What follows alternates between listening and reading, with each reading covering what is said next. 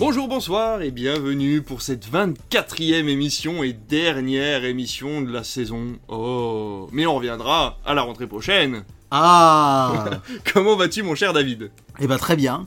Je fais le bilan calmement, comme dirait la chanson, et c'est vrai qu'on a sacrément bien bossé. hein. J'avoue Ouais. que euh, au début, j'avais du mal à me dire qu'on allait réussir à se caler avec nos deux emplois du temps, Ouais.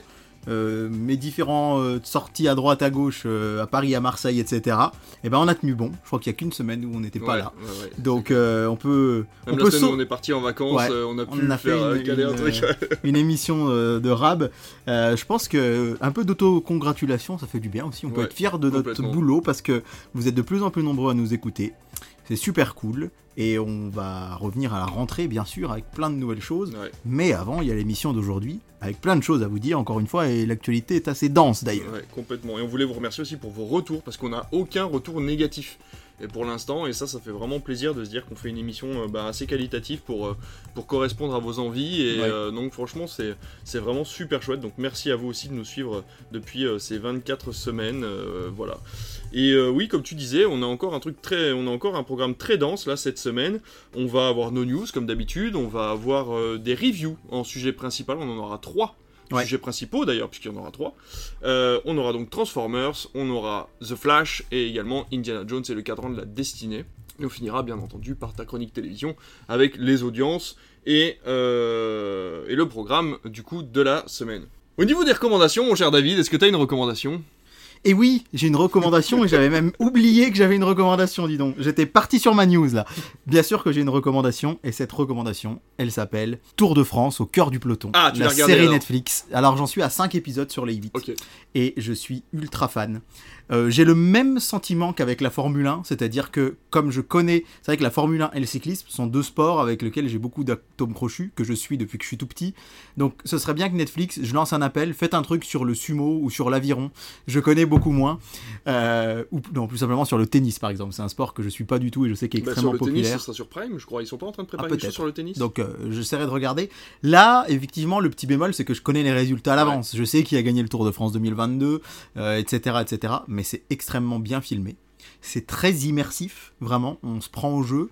Euh, j'ai appris quand même plein de choses et j'ai découvert les champions que j'ai l'habitude de suivre à la télé euh, sous de nouveaux jours.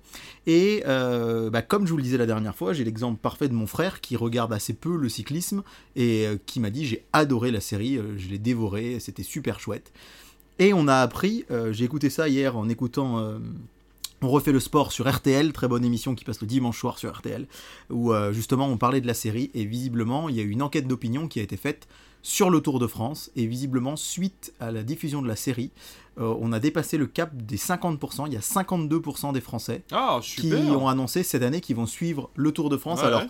au moins les étapes de montagne, alors ça c'est pour la plus grande partie, au moins se tenir au courant des résultats, voire regarder toutes les étapes du Tour de France, et surtout, depuis l'arrivée de, la sorte- de la série sur Netflix, il y a plus 8% chez les moins de 25 ans. C'est-à-dire que les jeunes vont s'y intéresser, s'y intéressent beaucoup Ah, plus. c'est- c'est chouette. Donc ça, c'est une bonne nouvelle, je pense que c'est du gagnant-gagnant.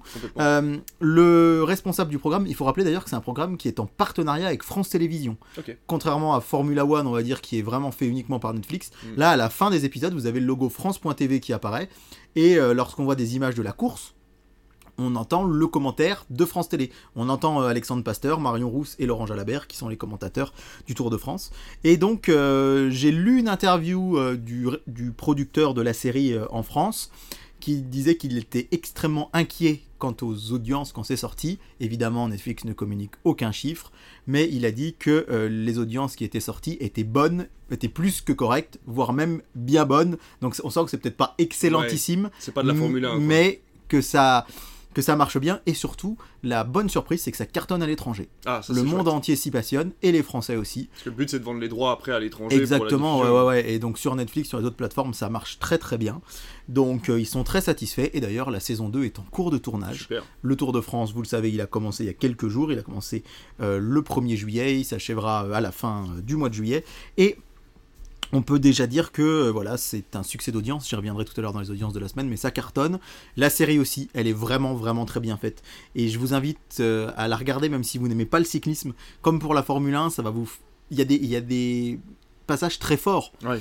avec notamment euh, Fabio Jacobsen qui a failli mourir hein, d'un très très grave accident euh, de vélo Oui, euh, à l'arrivée. il avait été fracassé et là on voit, il y a ce côté phénix qui renaît de ses cendres qui a beaucoup marché. Et comme pour la Formule 1, on commence déjà d'avoir les premières critiques de la part des coureurs. Euh, c'est vrai que sur la Formula 1, souvent les gens disaient que ça créait des tensions là où il n'y en avait pas. Et là, on sent une rivalité entre euh, Wood Van Aert, qui est le grand sprinter de chez euh, Jumbo Visma, c'est l'une des, des deux plus grandes équipes du monde actuel, avec Thomas Vingard, qui est le vainqueur du Tour de France 2022. Mince, je viens de spoiler, mais bon, ça c'est pas trop grave, puisque ça vous pouviez le voir, c'est pas comme si je vous disais la fin d'un film. Et en fait, ils sont tous les deux dans la même équipe, il y en a un qui sprint et l'autre qui joue le classement général Ouais. et on tend à les opposer un peu dans la série. Et là, j'ai vu une interview de Jacobsen ce matin qui disait non, mais ça m'a pas trop plu ce côté-là. Donc forcément, il y a toujours un peu. euh, c'est pas facile d'être euh, en immersion comme ça. Ouais. Et à noter que pour les gens qui regardent le Tour de France sur France Télévisions, il y a une immersion encore plus forte cette année, puisque la chaîne diffuse en quasi direct. euh, les conversations entre le directeur sportif et les coureurs qu'il a dans l'oreillette. On entend ce que les coureurs entendent dans l'oreillette. Il y a plus de la moitié des écuries qui ont donné leurs accords, des, des écuries, ça y est, je suis reparti en Formule 1, des équipes qui ont donné leurs accords.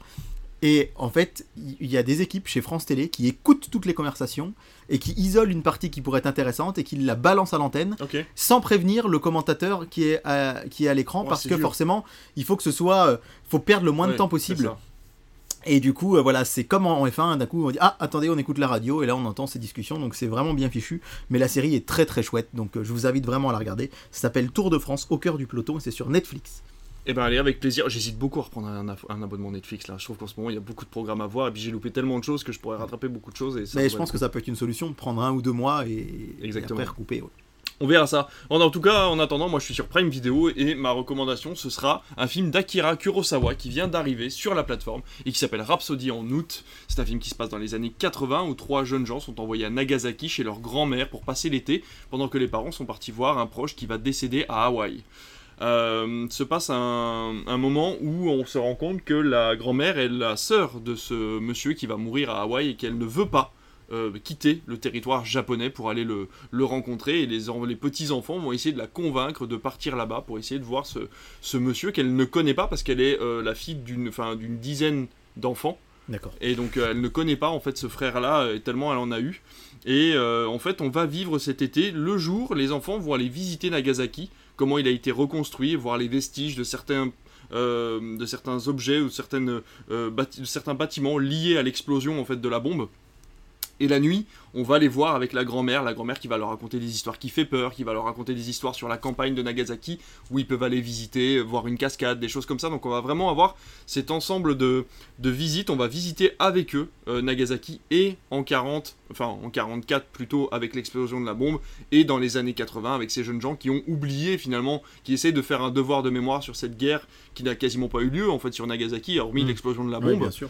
Et euh, c'est un gros gros travail de mémoire. Je trouve le film qui est réalisé de façon très classique, mais en même temps on ressent dans ces films japonais, c'est ça que j'aime beaucoup, comme dans les Miyazaki, la chaleur de l'été japonais, avec euh, beaucoup de transpiration, ces cigales qui chantent en arrière-plan, et euh, cette grand-mère en fait qui porte sur la tête une calvitie liée à l'explosion de la bombe et aux radiations, c'est le seul vestige en gros qu'elle porte, c'est ce qu'ils disent au début du film. Et voilà, le film est vraiment très doux, très bien, c'est vraiment très très très joli. Parce que justement ces enfants apprennent que ce sont les Américains qui ont lancé la bombe. Et euh, du coup ils se font un ennemi finalement euh, sans vraiment le vouloir. Et la grand-mère essaye de revenir sur le fait en leur disant mais non écoutez le problème c'était pas les Américains. Le problème c'était la guerre. Il faut pas en vouloir aux Américains etc etc donc elle elle a fait son deuil de ça. Malgré le fait qu'elle ait perdu une grosse partie de sa famille dont son mari dans l'explosion en 1944 donc euh, voilà, c'est un très joli film d'Akira Kurosawa. Attention, malheureusement, il, n'est- il est disponible que en VF Ouais. sur Prime Video. Il n'y a pas la version originale. C'est-à-dire, des fois, c'est un petit peu le problème. Ouais. hein. Mais ça n'empêche pas d'apprécier le film, je trouve, euh, parce que les dialogues sont quand même, les, les- les- les- les- le, comment dire, le doublage est quand même relativement bien fait. Donc euh, je vous le conseille. Ça s'appelle Rhapsody en août et c'est disponible sur Prime Video. Et bah écoute, on va passer tout de suite à nos news.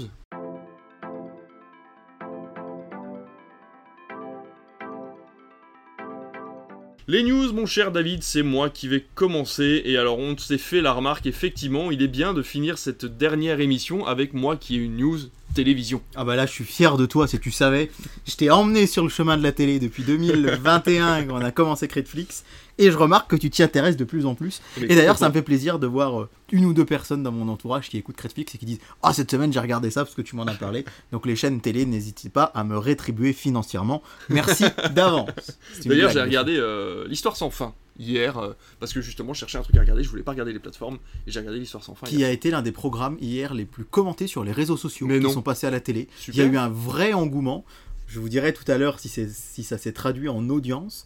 Mais il y a eu un vrai engouement. Il y a même le, le journal Première sur son site internet qui a sort- ressorti un article sur l'histoire de la saga. D'accord. Et du coup, euh, il y a eu un vrai, comment dire, une vraie petite bulle d'amour autour de ce film euh, sur les réseaux sociaux hier. Donc, euh, quand j'ai vu passer ton message, j'ai vu que tu étais loin d'être le seul. Donc chouette. ouais, ouais, j'ai vraiment apprécié parce que je l'avais jamais vu moi, donc c'est vrai que j'ai beaucoup aimé. Mais là n'est pas la question, on va parler télévision, on va parler de TF1 avec le casting de Cat Size qui a été dévoilé. Alors le casting de Cat Size, pourquoi? Parce que c'est trois jeunes femmes, hein, je sais pas si vous avez suivi la série à l'époque dans les années 80, ce- cet animé hein, japonais euh, qui racontait l'histoire de trois sœurs voleuses.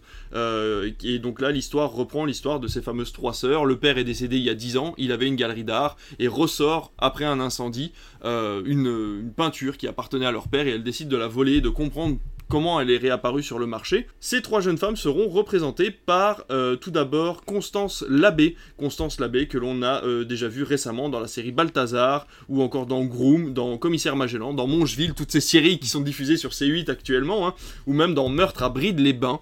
Donc euh, voilà, une habituée de la télévision française. On aura également Camilou, Camilou qui est quand même la plus connue du trio Un pour ma sacré part. contrat, je pense, avec TF1. On la retrouve dans énormément de Ouais, séries de la chaîne. hein. De la série et émission, puisqu'on la voit aussi dans Vendredi Tout est permis. Je sais pas si tu regardes cette émission, mais moi oui, puisque je vais me coucher très tard le vendredi soir, puisque je rentre très tard chez moi, la plupart du temps. Tout est permis après tout. Tout est permis après le vendredi. Mais voilà, on l'a vu également dans Les Combattantes, hein, la série d'ailleurs, Les Combattantes.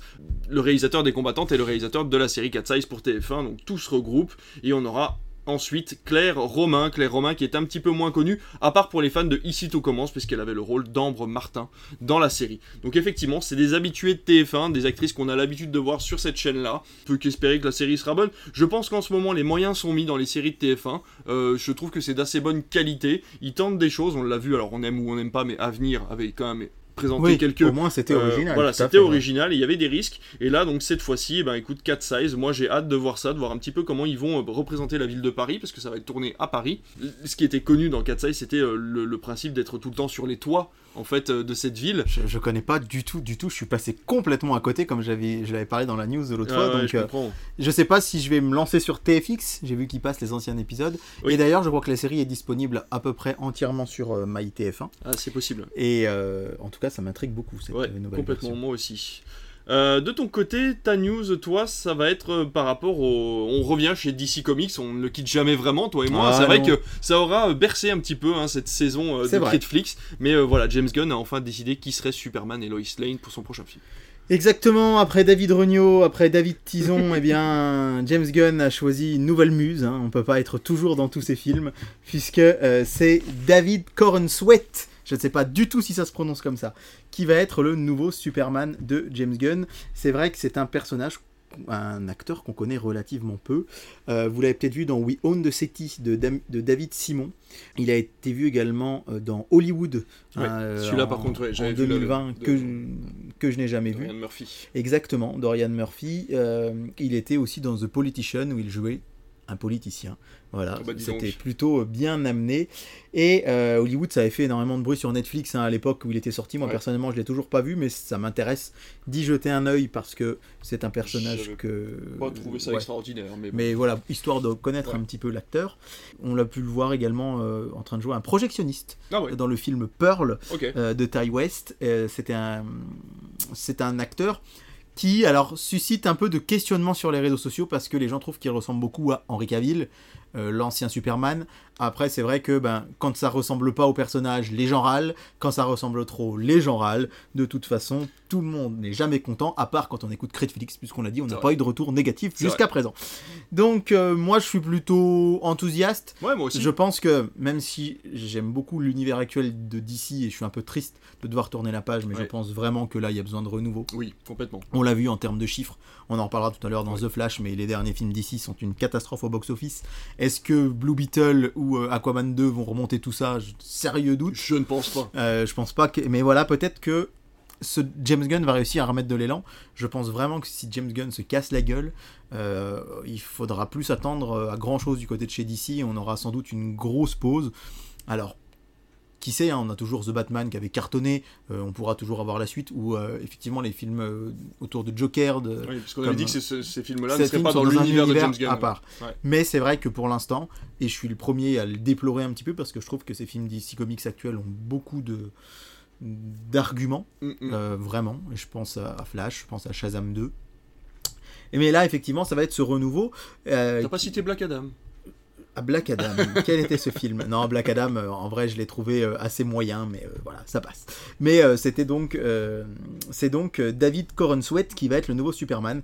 Mais surtout, mon gros coup de cœur, c'est pour la nouvelle Lois. C'est Rachel Brosnahan que j'ai trouvé étincelante à titre personnel dans House of Cards. Ah. Elle avait un rôle très ambivalent, très compliqué, très fort, qu'elle jouait à la perfection. Et c'est une actrice, alors que vous avez peut-être pu voir également dans la fabuleuse Mrs. Moi, moi, je la connais de là, oui ben voilà, c'est on va dire ces deux rôles principaux. Et moi depuis, je la suis sur les réseaux sociaux, euh, Rachel Brosnan, et je me j'arrête pas de me dire sincèrement, mais pourquoi on la voit pas plus, pourquoi on la voit pas plus?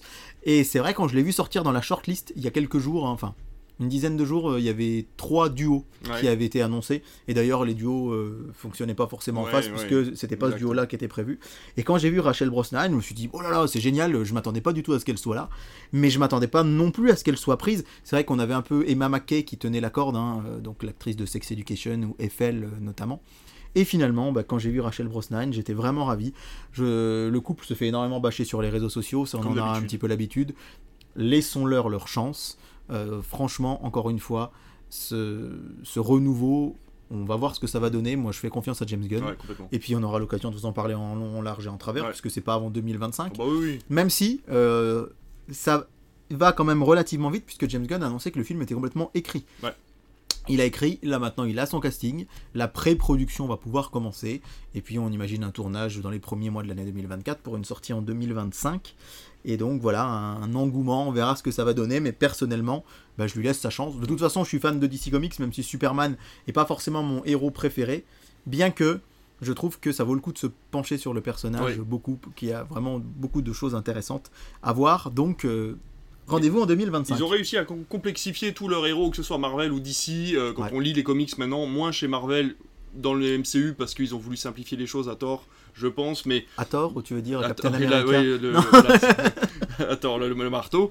Euh, mais euh, voilà, donc il y, a une complexification du personnage, quels que soient les personnages d'ailleurs, on va en parler dans The Flash, qui est plutôt intéressante, et je pense que James Gunn va réussir à toucher du doigt quelque chose aussi, puisqu'il a réussi à le faire avec les Gardiens de la Galaxie 3.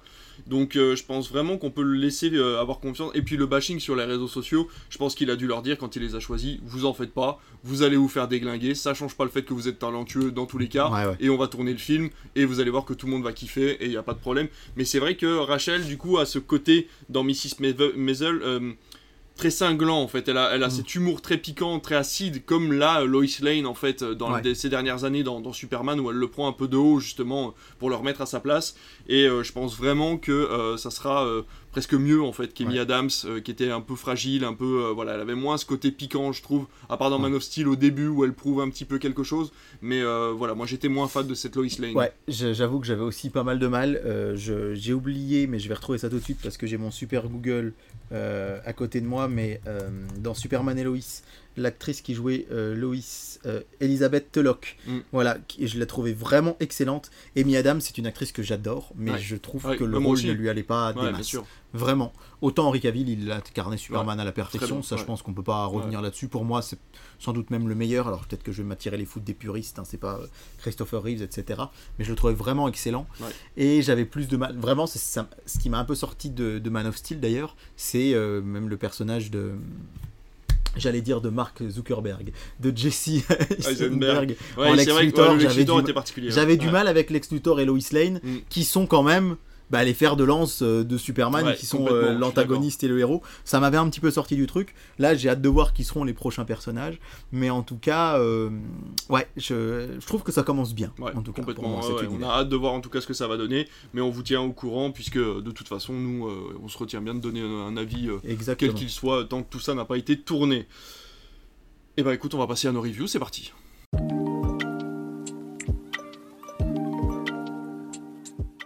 Alors mon cher David, pour cette dernière émission, on a décidé de la jouer cool, on n'a pas préparé de gros sujets, et on va se faire des petites reviews de films que l'on a vus, toi et moi, en premier, lieu Transformers, on parlera ensuite de The Flash pour finir avec Indiana Jones et le cadran de la destinée, mais tout d'abord Transformers, L'histoire de Transformers, elle est assez simple, hein. euh, c'est une histoire de robots qui débarquent sur Terre suite à une guerre dans leur monde qui s'appelle Cybertron.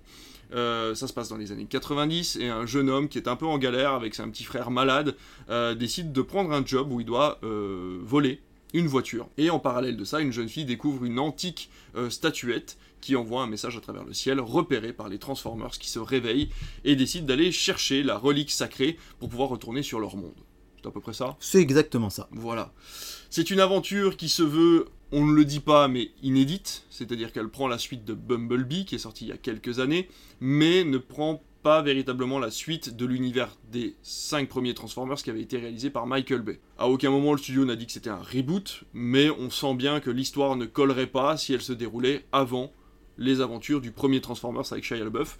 Donc personnellement, je considère que c'est une aventure toute nouvelle et toute neuve, et il faut avouer que bah, c'était quand même vachement chouette. Moi, personnellement, j'ai bien aimé. J'ai trouvé qu'il y avait une relation entre les robots et les humains qui était beaucoup plus proche l'un de l'autre, où vraiment dans les premiers Transformers, on sent que c'est les humains tout en bas et les robots tout en haut, et que leur guerre euh, les dépassait, les humains étaient un peu dépassés par cette guerre de robots. Et là, finalement, on sent vraiment que déjà le gros méchant a un avantage énorme sur euh, les gentils euh, robots que sont les Autobots. Euh, et euh, cet humain qui va réussir finalement à mettre son petit grain de sel à l'intérieur. Les deux d'ailleurs, hein, l'héroïne est tout aussi bien mise en avant, je trouve, que le héros. Et euh, ils vont réussir à se mettre en avant, à avoir des avantages. Ils vont servir à quelque chose cette fois-ci, parce que soit les robots ne peuvent pas passer à certains endroits, soit parce qu'ils doivent être plus discrets, etc. etc. J'ai trouvé que c'était assez bien fichu. au niveau des effets spéciaux, j'ai pas été déçu du tout. je trouve que ça rend vraiment bien. Et ce que j'ai beaucoup aimé surtout, c'est le côté épuré. Euh, vraiment, c'est vrai que dans les derniers Transformers, c'était très brouillon, les robots avaient des rouages de partout, c'était hyper compliqué de repérer où était quoi sur le robot. Et là, vraiment, on a un retour aux années 90, à ces vieux jouets qui pouvaient se transformer très simplement, et donc les structures même de ces robots est quand même relativement simple. Dernier avantage, après je te laisse euh, prendre la parole et on pourra en discuter, j'ai beaucoup aimé le doublage de Mr. V. Je l'ai trouvé vraiment très sympa, c'était assez bien fait. Euh, petit bémol par contre pour Dorothée qui n'est absolument pas dans le métier et qui ne m'a pas convaincu du tout. Mais euh, voilà, qu'est-ce que tu en as pensé de toi ce Transformers? Alors je commencerai euh, par dire déjà un petit peu poser les bases de tout ça, c'est que je n'ai aucun atome crochu avec la saga, avec la saga Transformers. J'ai pas connu le dessin animé étant enfant, je sais qu'il est très populaire. Euh, d'ailleurs, petite parenthèse, l'épisode de The Toys That Made Us sur euh, Transformers est très très intéressant par contre. Tout à fait. Mais euh, effectivement, j'ai aucun atome crochu avec la licence. Juste pour vous parler rapidement de mon cas, en fait, à l'horizon 2010-2011, je me suis acheté une télé écran plat, je me suis acheté une PS3 et je me suis dit je vais enfin pouvoir voir des Blu-ray, des films en HD. Avant j'avais ma télé cathodique. Et euh, je me suis acheté avec un coffret Blu-ray, Batman Begins et The Dark Knight, pour voir euh, un petit peu ce que ça allait donner. Et tout de suite dans la foulée, je me suis acheté les premiers Transformers. Je me suis dit, alors il y avait le 1 et le 2, et le 3 est sorti un tout petit peu plus tard, il est sorti en 2011. Mais j'avais acheté le 3 aussi dans la foulée, me disant, eh ben, quitte à voir du spectacle sur grand écran, je vais choisir les trois premiers, je vais choisir Transformers, ça va bien claquer à l'écran, ça va être vraiment du, c'est du blockbuster quoi. Et j'avoue ne pas avoir réussi à me plonger dedans. Ça m'a pas passionné. J'ai eu beaucoup de mal avec euh, alors Shia LaBeouf, je sais pas. Shia LaBeouf, Shia comme tu veux. Je sais jamais comment on le prononce. Pourtant c'est un, acteur que j'aime beaucoup et j'ai grandi avec euh, Drôle de frères sur Disney Channel à l'époque. Et la guerre des Stevens. La guerre des Stevens, c'est quand même euh, fou de se dire quand même quand on y pense que euh, drôle de, ça s'appelait Drôle de frères sur Disney Channel et La guerre des Stevens sur France 2. Ah J'ai jamais compris pourquoi euh, quand on changeait de chaîne, c'était pas du tout le même nom, mais bref. Et euh, effectivement, c'est une saga, moi je suis passé complètement à côté. J'ai vu que les trois premiers, c'était déjà pas mal, je me souviens que le, le, 3, la face cachée de la lune, je crois, j'avais du mal à ne pas passer à autre chose, mais je les ai pas revus depuis 2011. Peut-être que hmm. j'aurai un autre regard en les voyant maintenant, mais pas sûr. J'ai pas vu 4-5, j'ai pas vu Bumblebee, et là, je dois dire que c'est la bande-annonce qui m'avait tapé dans l'œil. Ça m'a fait penser aux Power Rangers. C'est-à-dire ces espèces de robots qui ressemblent à des animaux. Faut rappeler que les premiers Power Rangers dans Mighty Morphin c'était des dinosaures et que dans la deuxième saison où les Rangers étaient des ninjas, c'était devenu euh, des grenouilles, euh, des éléphants, etc. Et moi je me suis arrêté un petit peu après euh, dans Power Rangers et ça m'a fait penser à ça. Vraiment. Et je me suis dit, pourquoi pas tenter le coup? Faut dire que je partage ma vie avec une demoiselle qui est archi fan de Transformers. et elle- quand la bande-annonce est sortie, si tu te souviens bien, tu l'as passé devant Avatar. Oui. Donc ça date de Noël. Je lui ai dit, oh tiens, j'irai bien le voir. Problème, ce n'est pas tombé dans l'oreille d'une sourde. Elle n'a pas arrêté de me redire là, et tu, on va le voir, hein, on va le voir, on va le voir. Et donc j'y suis allé et je dois avouer que j'ai pris mon pied. Et aussi, je pense que j'ai pris mon pied parce que je trouve que l'histoire est bien ficelée pour quelqu'un qui, comme moi, n'y connaît rien. On peut tout à fait ne pas connaître les Transformers et regarder ce film. Ouais. On comprend rapidement. Alors évidemment, on nous dit pas tout. Enfin, on ne sait pas en détail qui, est, qui sont Bumblebee, Optimus Oui, Prime, etc. importe. Mais on comprend que c'est les gentils. On comprend qu'ils viennent d'une planète et qu'ils risquent de ne pas pouvoir y retourner. Et on comprend qui sont ces méchants et qui sont ces animaux euh, fantastiques, j'allais dire, euh, qui sont là aussi. Enfin, j'ai trouvé ça très, très bien ficelé et je me suis pris au jeu. Franchement, quand je suis arrivé dans la salle et que je me suis dit, pouah, 2h07, faut vraiment être amoureux pour venir voir ce genre de film avec sa compagne quand on n'est pas intéressé. Et en fait, je les ai pas vus passer. Non. Vraiment, je les ai pas vus passer. Ça passe vite. On se prend au jeu, on sent que c'est un blockbuster. Je vous dis pas que le scénario est digne des plus grands films de tous les temps, mais euh, on se prend au jeu du blockbuster. Les, blo- les effets spéciaux sont très corrects. Ouais. Euh, J'ai trouvé la luminosité assez cool. Mm. Euh, la photographie, des fois, c'est pas terrible dans ce genre de film. Et là, c'était bien fait. Les personnages sont attachants. Euh, comme je suis un boomer, je ne connais pas très bien Mister V. Euh, donc, euh, je ne sais même pas quel personnage il double. Il double Mirage. D'accord, ok. Ouais. Alors Mister V, je le vois, je vois qui c'est quand même. J'exagère parce que je l'ai vu dans le flambeau, mais pour le coup, je connais pas du tout ses aventures sur sur YouTube, etc. Moi non plus, je le connais pas très bien, mais je connais sa voix et son style. Ouais, et je trouvais que ça allait bien avec le personnage Ça- de Mirage. C'est vrai que ça, bah du coup, voilà. Maintenant, je- maintenant que tu le dis, voilà. Dorothée. Alors, faut quand même rappeler que Dorothée, avant d'être euh, animatrice télé, elle, est, elle a joué pour François Truffaut. hein. Donc, euh, c'est vrai que quand tu dis c'est pas son job, de base, c'est une actrice de la nouvelle vague, Dorothée. Bah, c'est pas comme le vélo. Euh, Et je me suis dit que sa voix collait bien avec le personnage. Parce que Dorothée, elle a toujours eu cette voix un peu euh, nasillarde, on va dire, ouais, etc. mais je trouvais ça Et- tellement mécanique en fait, et sa façon là- de parler que.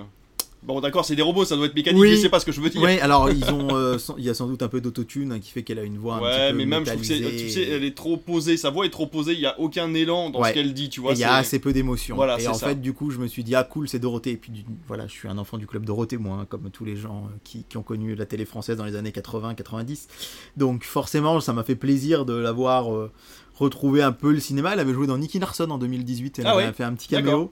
Et sinon, bah, elle avait joué donc dans, dans trois films dans les années euh, 70-80, dans la fin de la nouvelle vague. Et euh, puis bah, plein de séries télévisées avec les musclés, mais là voilà. Oui. Donc bon, c'était pas très utile, je pense, de mettre Dorothée, mais ça a fait d'intérêt. Ouais, ça avait pas vraiment d'intérêt. Mais vraiment, pour moi, c'est la bonne surprise. Alors, allez le voir si vous l'avez pas vu. Encore une fois, si vous connaissez rien à Transformers, c'est mon cas.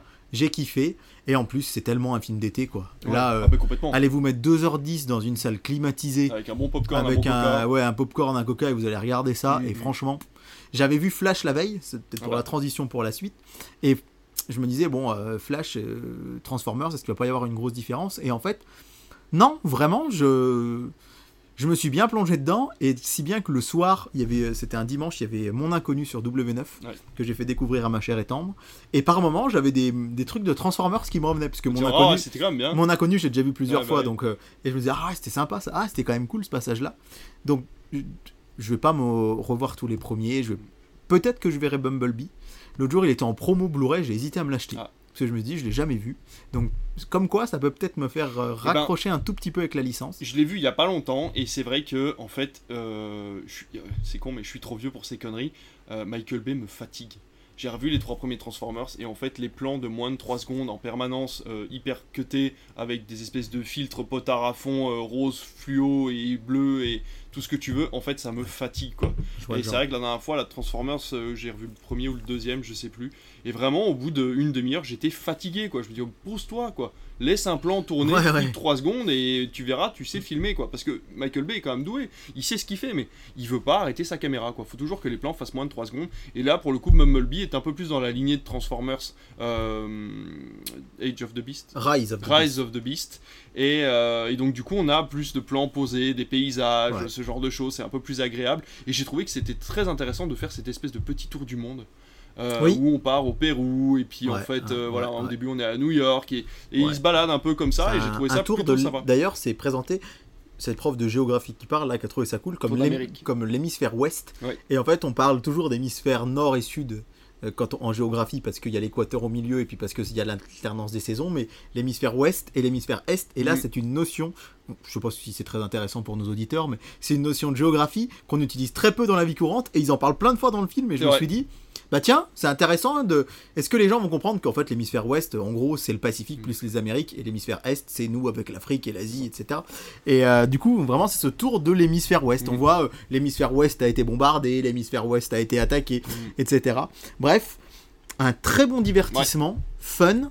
Ouais. euh, et bah voilà, ça mange pas de pain, c'est un film de l'été. Mm. Si vous voulez en avoir pour votre argent, pour le coup, je me dis que dans les grandes salles aussi, euh, 4DX, euh, Ice, tout ça, ça doit être sympa. Ça doit être vraiment sympa. Bon, on peu de choses à rajouter là-dessus. On va tout de suite passer à The Flash. The Flash, alors, euh, que dire? Donc The Flash, l'histoire, c'est l'histoire de Barry Allen, qu'on a déjà vu dans Justice League, que ça soit la version Zack Snyder ou la version de Joss Whedon, peu importe laquelle vous, vous appréciez. Euh, ça nous raconte donc l'histoire de Barry, un petit peu plus tard, du coup, après euh, les événements qui se passent dans Justice League, c'est devenu un héros de sa ville, et il est appelé à, aider Batman à un moment pour une enquête, voilà, aussi banale soit-elle, et il se rend compte en fait qu'il peut, euh, après s'être énervé, il se rend compte qu'il peut remonter le temps. Et il se dit qu'il va peut-être pouvoir sauver sa mère, parce que c'est à, c'est à cause de ça, c'est à cause du meurtre de sa mère qu'il est devenu enquêteur de police, enfin pour la, la scientifique, et qu'il a eu euh, ses pouvoirs euh, suite à un éclair euh, dans un labo. Et il se dit que s'il sauve sa mère, du coup tout s'arrangera et qu'il n'aura plus besoin de jouer les super-héros parce que il faut le dire au début du film, c'est un peu le super-héros rebut, euh, il sert un petit peu à faire les basses bes- besognes de Batman et c'est un peu embêtant, ça l'ennuie un petit peu. Et donc il va décider de vouloir sauver sa mère, j'y reviens. Mais que va-t-il se passer à partir du moment où l'on décide de sauver quelqu'un qui est censé être mort, l'effet papillon, tout ça, tout ça, tout ça, que va-t-il se passer dans le film? On vous en parle tout de suite. Toujours bon? Toujours bon, c'est parfait. Allez bah vas-y, commence. Eh bien, je suis un peu embêté parce que je pensais que tu allais parler de mon lapin, puisque j'ai appelé mon lapin Flash. Mais non C'est vrai. C'est parce qu'il se balade très très vite Et ben c'est ça, c'est un lapin, c'est pas un lapin nain, c'est un lapin à lapin, mais qui on peut domestiquer un, Un peu lapin, les lapins. lapin. Un lapin de cl- un grand lapin. Ouais, c'est ouais. pas parce qu'en général quand on pense lapin domestique, on pense au C'est petit lapin nain. Mais là c'est un vrai lapin, mais on peut quand même un peu domestiquer les lapins. Il reconnaît son prénom. Mais non. Et euh, avec euh, avec Maïva, on l'a appelé Flash parce que quand il était petit, il courait super vite.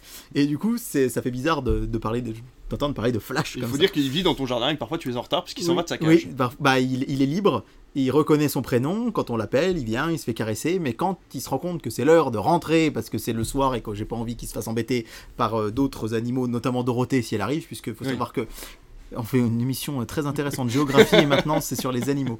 Les, les rongeurs se font attaquer par les, par les chouettes ou par les hiboux, on en a autour de chez moi, bref, et parfois ils se sauvent. Mais ce petit Flash euh, vient effectivement de ce super-héros. Euh, que dire, que dire, que dire? Alors déjà, c'est librement adapté d'un comics qui s'appelle Flashpoint, Que j'adore. que j'adore Mm. aussi, vraiment. Le film animé, et je sais pas si tu l'as vu, il est un Oui, petit peu moins bien, ouais, mais comme ouais, souvent, ouais. J'adore les films d'animation d'ici Comics, d'ailleurs, c'est ma, tra- ça allait un peu trop loin dans le délire, Ouais, euh, justement, dans Flashpoint. c'est ma tradition depuis 10 ans. Tous les étés, j'en regarde, je regarde 3 ou 4 des nouveaux. J'achète les Blu-ray tout au long de l'année, Ici, ceux il en qui sort sortent. beaucoup par an. Et ouais, à à l'époque, ils en sortaient un ou deux, maintenant c'est jusqu'à 3 ou 4. Ouais, ouais. Et ce qui est génial, par contre, on peut pas enlever ça à Warner, C'est qu'ils les sortent en physique. Ah oui, déjà. Ils les sortent en physique, pour beaucoup en steelbook, et c'est jamais plus de 14 euros. Alors vrai que, que très bien, ouais. euh, ouais, Et la qualité graphique est toujours au et la rendez-vous, qualité graphique est toujours au rendez-vous. D'ailleurs, petite parenthèse, hein, en ce moment, le Blu-ray euh, sont sortis en même temps le Blu-ray d'Avatar 2 et le Blu-ray de Astérix euh, avec euh, Gilles Lelouch et, milieu. l'Empire du Milieu. Et euh, actuellement, vous pouvez vous procurer le Blu-ray d'Avatar pour 30 euros et le Blu-ray d'Astérix pour 12,99. Oh mon dieu. quel pas forcément très bon signe. Bref, donc c'est inspiré de Flashpoint. Euh, D'ailleurs, il y a quelques liens avec Flashpoint. J'ai trouvé que c'était. Euh, alors, il y a le fameux Batman de, Ma- de Ma- Michael Caine dans le, de Michael Caine, de Michael Keaton. Keaton. Michael Caine, c'était Alfred. Oui, tout à fait. Et on a. Alors c'était que- d'ici aussi, donc Oui, du coup, t'étais pas ça si loin. Alors que dans le dans Flashpoint, c'est quand il remonte le temps, il tombe sur Thomas Wayne. Je sais pas si tu te rappelles. tout à fait. C'est le, le papa de Batman. Tout à fait. Donc, j'ai commencé par dire que j'ai beaucoup aimé le début. J'ai trouvé la, la- la- les scènes qui se passaient euh, au début du film vraiment bien amenées. Le fait que on ait Batfleck qui soit dedans. Alors, j'aime pas Ben Affleck en Batman, mais c'est un gros point positif que qu'on m'a dit après le film. Et c'est vrai que j'y avais pas repensé. C'est que Marvel, très souvent, euh, maintenant, dans leurs films, on voit pas les autres héros. Tu sais pas où ils sont passés. Il se passe des merdes dans tous les sens, mais il y a que Ant-Man. Il se passe des merdes dans tous les sens, mais il y a que Spider-Man. Et là, j'ai trouvé cool dans Shazam, il y avait Wonder Woman. Là, dans Flash, il y a Batman, il y a Wonder Woman, y a Aquaman. et il y a Aquaman à la fin. Dans Peacemaker, il y a euh, aussi ces personnages-là. Je veux dire, l'univers est cohérent parce qu'on retrouve toujours ces personnages. Alors, il Ils, expliquent de façon. euh, bon, parfois un peu, un peu poète poète, mais ils expliquent quand même pourquoi tel héros n'est pas là. Par exemple, Oui. ils expliquent pourquoi Superman ne peut pas être là. Oui, voilà, ouais. Alors que chez Marvel, je me souviens très bien d'Iron Man 3, quand j'avais vu en salle, je me suis dit, ça se passe juste après Avengers. Le- les États-Unis sont à feu et à sang, Mais, les euh, autres s'en foutent. Il y a dans Les Gardiens de la Galaxie 2 aussi, où les plantes commencent à éclore, c'est le bordel partout sur Terre, parce qu'il Ouais. y a des plantes qui éclorent, qui éclosent, et les gens sont en train de se bouffer, euh, se faire bouffer par un espèce de fluide blanc, et tu Ouais. vois pas un seul Avengers débarquer, Ouais, c'est tu ça. te dis, bah s'ils avaient pas réglé le problème, euh, c'est Ouais. fini quoi. Donc euh, c'est ce que j'aime là pour l'instant dans l'univers d'ici, c'est qu'ils arrivent à mettre les autres héros qui sont là. Que quelques minutes, c'est vrai. Donc il y a cette fameuse scène où ils récupèrent les bébés. Bébés peut-être pas super, les CGI étaient quand Ouais, même pas fous. Ça c'est un peu le, c'était un peu c'est le le problème. gros bémol du film, Ouais, je trouve, ouais, cette ouais. scène. Quand on connaît des films style les X-Men avec les fameux passages de Quicksilver, Oui. euh, On a, il y a eu beaucoup d'exemples d'internet sur internet de hum, le dernier Marvel que tu as bien aimé là, euh, les euh, les Éternels. les Éternels où il y a pareil il y a un rapide euh, qui Ouais. est très très bien filmé. Euh, voilà, on a énormément d'exemples. Effectivement, la vitesse Ouais. a de, de- et maintenant avec la CGI, on arrive à faire de très beaux effets de vitesse. Et là, c'est vrai que celui-là était quand même. Et c'est un peu embêtant sur un film Flash, quoi, qui Bah, est quand même le ouais, principe ouais, du non, héros. mais je suis d'accord. Pareil, sa façon de courir est un peu particulière. Après, pour ce qui est du reste, le voyage dans le temps, je vous ai dire que j'ai pas d'atome crochu avec grand chose, mais moi j'ai pas connu le Batman de Michael Keaton quand j'étais petit. Pourtant, j'avais l'âge. Ouais, mais moi c'est pas. Et là où c'est particulier, c'est quand même que ma compagne est un peu plus jeune que moi, elle, elle- c'est son Batman d'enfance. Moi, mon Batman d'enfance, c'est presque Christian Bale. Bah oui. J'étais plus enfant quand c'est sorti, j'avais 17-18 Ouais. ans, mais j'ai connu Batman via ce personnage. J'ai vu par la suite les Batman de Burton, et, euh, unpopular opinion, mais je trouve que ça n'a pas forcément hyper bien vieilli. Non, ça vieillit Et je bien. sais qu'autour de moi, j'ai énormément de fans, mais moi, j'y vois pas le film d'enfance. Et du coup, c'est comme si, moi qui adore Maman, j'ai raté l'avion, il y a peut-être des gens qui diraient, ah bah oui, mais c'est nul. Ou euh, des films des années 90. Je trouve que ça n'a pas super bien vieilli. Non. Donc, j'ai un avis relativement neutre sur ce personnage, mais je l'ai trouvé très cool dans le film. Alors, au début, c'est surprenant hein, quand on le voit avec les cheveux longs. On a du mal à imaginer. Je croyais que c'était Alfred, moi au début, je me suis dit, pas tiens, il y a Alfred, Ouais. mais il n'y a plus Batman. D'ailleurs, je me demande, cette histoire de voyage dans le temps, tu vas peut-être pouvoir m'éclairer. Barry Allen remonte dans le temps, mais tombe Mm. dans un univers alternatif. Mm. Est-ce que c'est vraiment la suite des Batman de Burton Ou est-ce qu'il se il est dans un autre univers où c'est aussi Michael Keaton qui est, qui est Euh, Batman?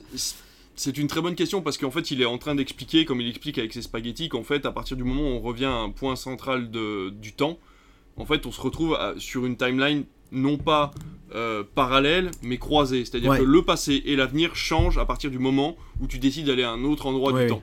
Donc, j'ose supposer qu'effectivement, c'est la suite Ouais. des films de Burton où le passé a été Ouais. voilà où le passé est celui qu'on a vu dans ceux de Burton.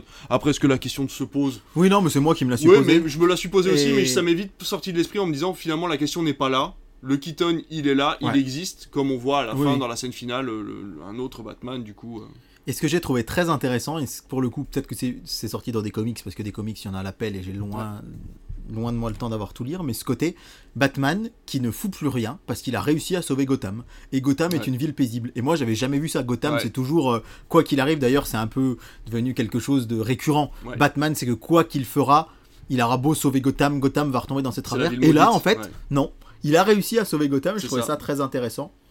J'ai vu la critique sur les réseaux sociaux que beaucoup de gens ont détesté le personnage de Barry Allen, qui n'est pas encore Flash. Ils- l'ont trouvé assez agaçant dans le Oui. passé. Mais en même temps, je trouve qu'il fonctionne plutôt bien en tant que. en- pas anti-héros, mais euh, il fallait quand même qu'il y ait une différence entre les deux euh, Barry Allen. Ben oui, parce qu'il il a grandi avec sa mère et avec l'amour Ouais. de sa mère et ce qu'elle lui aurait apporté, alors que lui, sa personnalité. Et c'est bien, je trouve finalement, moi je, moi je suis plutôt en accord avec le film, parce que je trouve que ta personnalité, que tes parents ou pas soient là, Bah, ta sûr. personnalité, elle, elle est forgée, euh, enfin, tu vois, tu, tu vas ressembler à ça. Donc c'est un hyperactif, comme le Barry Allen qui est Flash, sauf que lui, il a eu l'amour de ses parents, donc en fait, il a été pourri gâté, et Ouais. que voilà, il a forcément les bonnes réactions, je trouve, pour un, pour un enfant Ouais, hyperactif. tout à fait. Le côté voyage dans le temps, c'est vrai que maintenant, on commence de l'avoir vu beaucoup. Ça revient, C'est plus, forcément Retour vers le futur, Mm. mais on commence de l'avoir vu beaucoup. Et bah, je pense que par contre, le réalisateur l'avait un peu anticipé quand il fait le truc des spaghettis. Ouais. Quand il dit attention, c'est, on n'est pas dans Retour vers le futur, et là il y a cette fameuse blague où Oui. c'est pas euh, Michael J. Fox qui joue, euh, qui joue Marty McFly dans cet univers-là. Donc là, je, on rentre un peu dans des détails, mais globalement, moi j'ai passé un bon moment devant le moi film. aussi. Moi aussi. Vraiment un bon moment. Mais encore une fois, parce que l'univers DC Comics, pour le coup, j'ai des atomes crochus Oui. avec lui, et que ben, Ezra Miller, quoi qu'il ait fait en dehors, on n'en Oui. parle pas, mais il est, je trouve qu'il incarne vraiment bien. Flash. Je suis d'accord. J'ai pas la comparaison avec ce que beaucoup de gens ont fait sur les réseaux aussi, parce qu'en préparant cette émission, j'ai regardé un peu ça, Mm. avec le Flash de la série. Mais moi, j'ai jamais vu la série. Mais il y a des gens qui disent ouais, mais il était mieux. Après, je comprends s'ils ont vu 5 saisons avec Flash. Non, non, en fait, moi je pense que c'est un. Et là, c'est un tort de la chaîne CW, c'est de créer des fanbases qui sont beaucoup trop euh, accros à leur personnage. On l'a Ouais. vu avec Supernatural, où vraiment la fanbase de Supernatural est vraiment détestable, euh, parce qu'ils veulent toujours des suites, ils veulent toujours les héros sont les meilleurs, les machins. Voilà, ça serait la série du siècle, ça, ça serait Supernatural, alors que c'est une, c'est une série qui a beaucoup de qualité, mais qui a énormément de défauts. Et là, le problème est le même, c'est que le personnage de Flash était très attachant, et il a une fanbase qui est absolument énorme, et je pense que les gens étaient déçus de ne pas le voir dans un Ouais, film, parce qu'il l'aurait peut-être mérité, mais pas, pas dans l'univers DC Comics qu'a créé Zack Snyder, c'était pas possible. Alors, le film dure 2h40. Ouais. C'est passé relativement vite aussi. Oui. Je dois le dire. Euh, et vraiment, c'est difficile de donner un avis très tranché parce que moi j'ai passé un bon moment. J'entends les critiques, mais moi elles m'ont pas gêné. Ouais, c'est ça. Donc euh, j'étais heureux de voir cet univers. Je m'attache de plus en plus euh, au Snyderverse alors qu'il va s'arrêter. C'est quand même, c'est quand même triste d'en arriver là. Mais euh, ouais, je trouve que on s'y attache Mm. à ce Barry Allen et qu'au final, euh, bah, même si c'est des choses qu'on a déjà vues dans le passé, dans des films où on ne peut pas arriver à modifier le passé, Mm. bah, c'est vrai que ce message-là de dire que finalement, on l'a déjà entendu mille fois, je sais, mais de se dire que bah, finalement le passé, il est tel qu'il est et c'est aussi ce qui nous forge. Ouais, c'est ça. Et c'est ce, qui va, ce que va réussir à comprendre le personnage à la fin. J'ai trouvé ça très intéressant. Euh, et sur la scène finale, où euh, il revient dans ce qu'il pense être sa timeline, qui en fait n'est pas vraiment la bonne, je vais pas entrer plus dans les détails, mais David, tu m'avais dit que c'était autre chose qui était prévu. Et si ça avait été ça, les amis, je pense que ça, ça aurait été mon, mon film d'ici préféré, parce que j'attends tellement ce retour providentiel. Mais pour clôturer, je dirais que j'avais peur que ce soit un énième film de multiverse. Ouais. Et c'est pas vraiment ça. C'est pas euh, Spider-Man euh, Across the Spider-Verse, Mm. qu'on a pu voir récemment, ou même encore No Way Home, Mm. où un Spider-Man se balade dans plein d'univers. Là, il se, mystère. Non, c'est là pas- il se balade dans un, C'est ça. finalement. c'est pas un multiverse. Non, c'est un. Il va dans un autre univers, certes, mais c'est un univers. C'est pas, un- c'est pas plein d'univers différents qui se mélangent. Ça appartient, on le voit à la fin, ça appartient à son univers à lui. C'est, il est dans une autre timeline en fait. C'est Ouais. vraiment une histoire de temps et pas une histoire d'univers. Voilà. Et d'ailleurs, bah, je rebondis là-dessus, puisque oui, je pense que tu avais à peu près Oh oui, oui, ce que j'ai- t'avais à dire. ouais. Euh, je rebondis là-dessus pour dire que il y a quelques. Voilà, moi j'ai apprécié tout comme toi le film vraiment. C'est-à-dire que le peu de défauts que j'ai vus au film. euh, ne m'ont pas gêné, hormis cette scène des bébés au début où je me suis dit, oh, les gars, si c'est comme ça pendant tout le Ouais, film, ça va être Mais compliqué. c'est exactement ce que je me suis dit. Je me suis dit, ça part pas très bien. Voilà, mais finalement, ça. finalement, le reste de CGI. ça et la cape de Batman en 3D qui moi m'ont vraiment gêné. Par contre la blague, euh, la blague du, du lasso de vérité de Wonder Woman au début, Ah, c'était- mourir de génial. rire. Ça m'a fait Mais mourir ah, de rire. C'était génial. C'était Voilà. génial. J'ai trouvé que les blagues étaient toujours bien placées. Il y a vraiment, euh, enfin voilà, j'ai beaucoup rigolé. euh, et en même temps, c'est très sérieux. C'est un film qui est quand même très Ouais. brutal. Ouais. Euh, la séquence de fin avec la guerre contre Zod plus tout ce qui Ah, en découle. ouais, c'est vraiment vraiment violent. La première fois que ça arrive en fait et qu'ils décident de remonter une fois de plus le temps pour réparer tout ça, je me suis dit waouh, euh, c'est chaud quand même pour un film parce que moi j'avais des gamins dans la salle quand je l'ai vu et je me suis dit waouh, il est quand même assez chaud quoi. Euh, pareil, le fait qu'il se fasse transpercer par une balle, tu vois la balle vraiment avec le sang et tout. euh, Enfin, c'est des choses qu'on voit pas chez Marvel quoi. Et c'est vrai que donc du coup j'étais assez étonné pour un pour un film Flash en fait Flash justement la série on s'attend à un truc un peu colorisé un peu couleur et tout machin et là c'est vrai que le film est quand même assez sombre mais j'ai trouvé ça vraiment plutôt bien fait les seuls reproches que j'aurais à faire c'est la blague de là-dedans à la fin trouvé ça ridicule vraiment je comprends pas pourquoi ils ont clôturé le film là-dessus Oui, c'est vrai. C'est vrai. Je- vraiment ça Ça, je l'avais oublié, moi. ça ne m'a pas fait rire, ce genre de blague ne me fait pas rire. Je comprends Ouais. même pas pourquoi il l'a perdu au début cette dent Ouais, et pourquoi il la repère à la fin. Enfin, vraiment, j'ai pas aimé. Euh, Il y a le, donc le- le- les effets spéciaux de- de- des bébés au début, voilà, où on en reparlera un nombre de fois incalculable. Ils sont ratés, ils sont ratés, c'est pas Ouais, grave. ouais. Le reste du film est quand même vraiment très bien fait. Euh, les effets spéciaux sont largement suffisants euh, à- par rapport à l'époque où on est. Je veux dire, Warner nous habitue à des effets spéciaux bien moins bien, moins Ouais. bien faits que ça. Je vous rappelle les derniers Harry Potter qui sont vraiment pas terribles, terribles au niveau des effets spéciaux. Et la troisième chose, c'est l'apparition des multiverses à la fin. Ça n'a rien à foutre là. C'est vraiment du caméo gratuit euh, Ouais. qui, que moi j'ai vraiment pas apprécié Ouais. parce qu'en plus c'est des acteurs.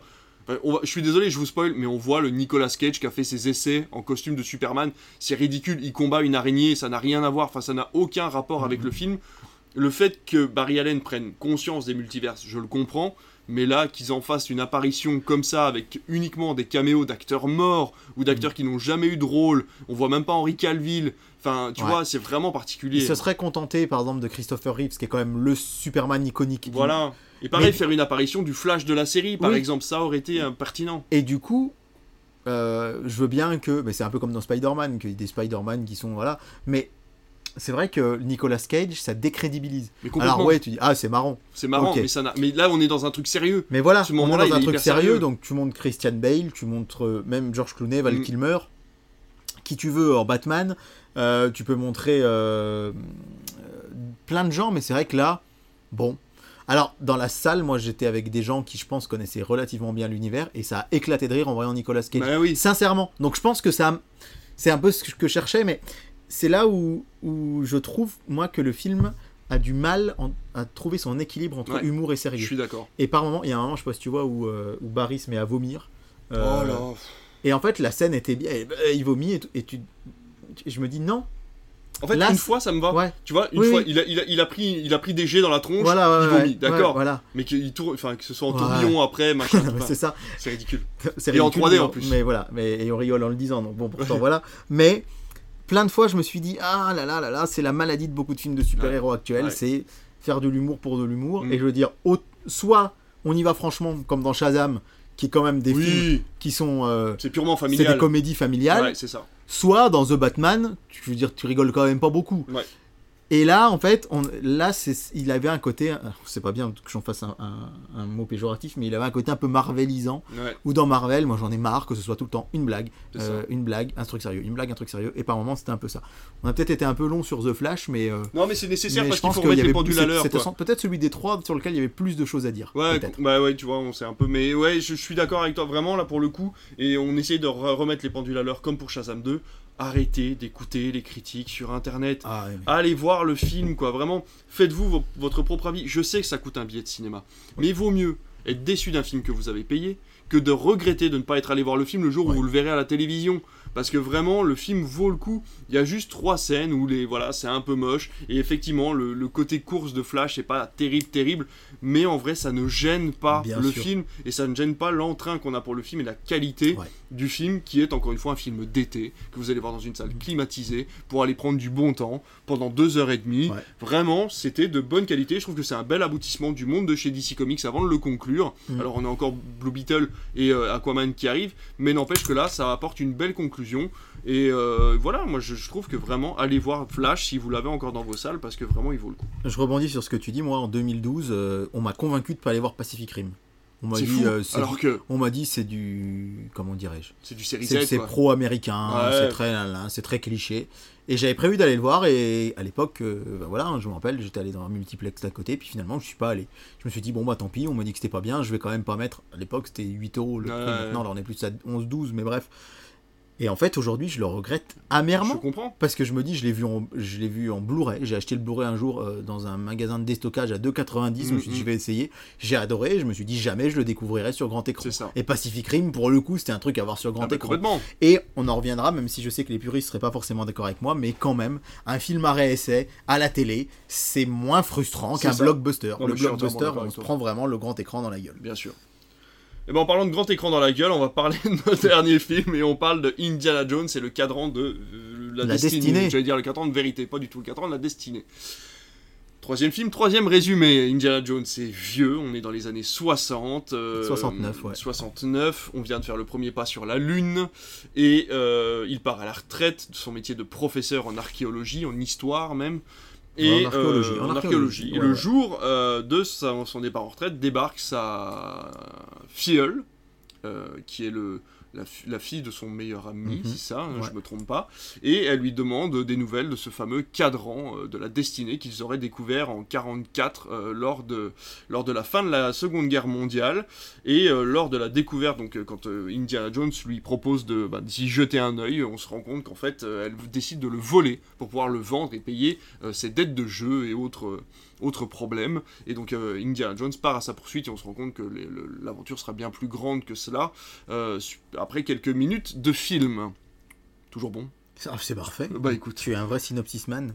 Synopsis Man, on va appeler comme ça, on fera la suite de Feuilleman après. Euh, voilà, alors, que te dire? J'hésite à te laisser commencer. Bah écoute, c'est comme tu le sens. Ouais, euh, non, allez, je vais commencer, comme ça euh, on décharge tout et puis c'est terminé. J'ai pas d'affinité avec Indiana Jones. J'ai vu le premier euh, en entier il y a déjà quelques années. Je n'ai pas vu le deuxième en entier, il est passé sur M6, tu te souviens la dernière fois, j'avais regardé le début et j'ai dû couper, mais en même temps c'était vraiment pas ma tasse de thé. Et je n'ai jamais vu le troisième. Euh, la croisade. La dernière La croisade. dernière croisade. J'ai vu le quatrième euh, par procuration parce que voilà encore une fois ça passait à la télévision et j'ai vraiment pas trouvé ça très très bon. Donc euh, voilà on partait vraiment pas du bon pied. Et donc j'ai décidé d'aller voir euh, le film là euh, pour euh, pour pour qu'on puisse faire cette chronique. Et c'est pas passé. hein.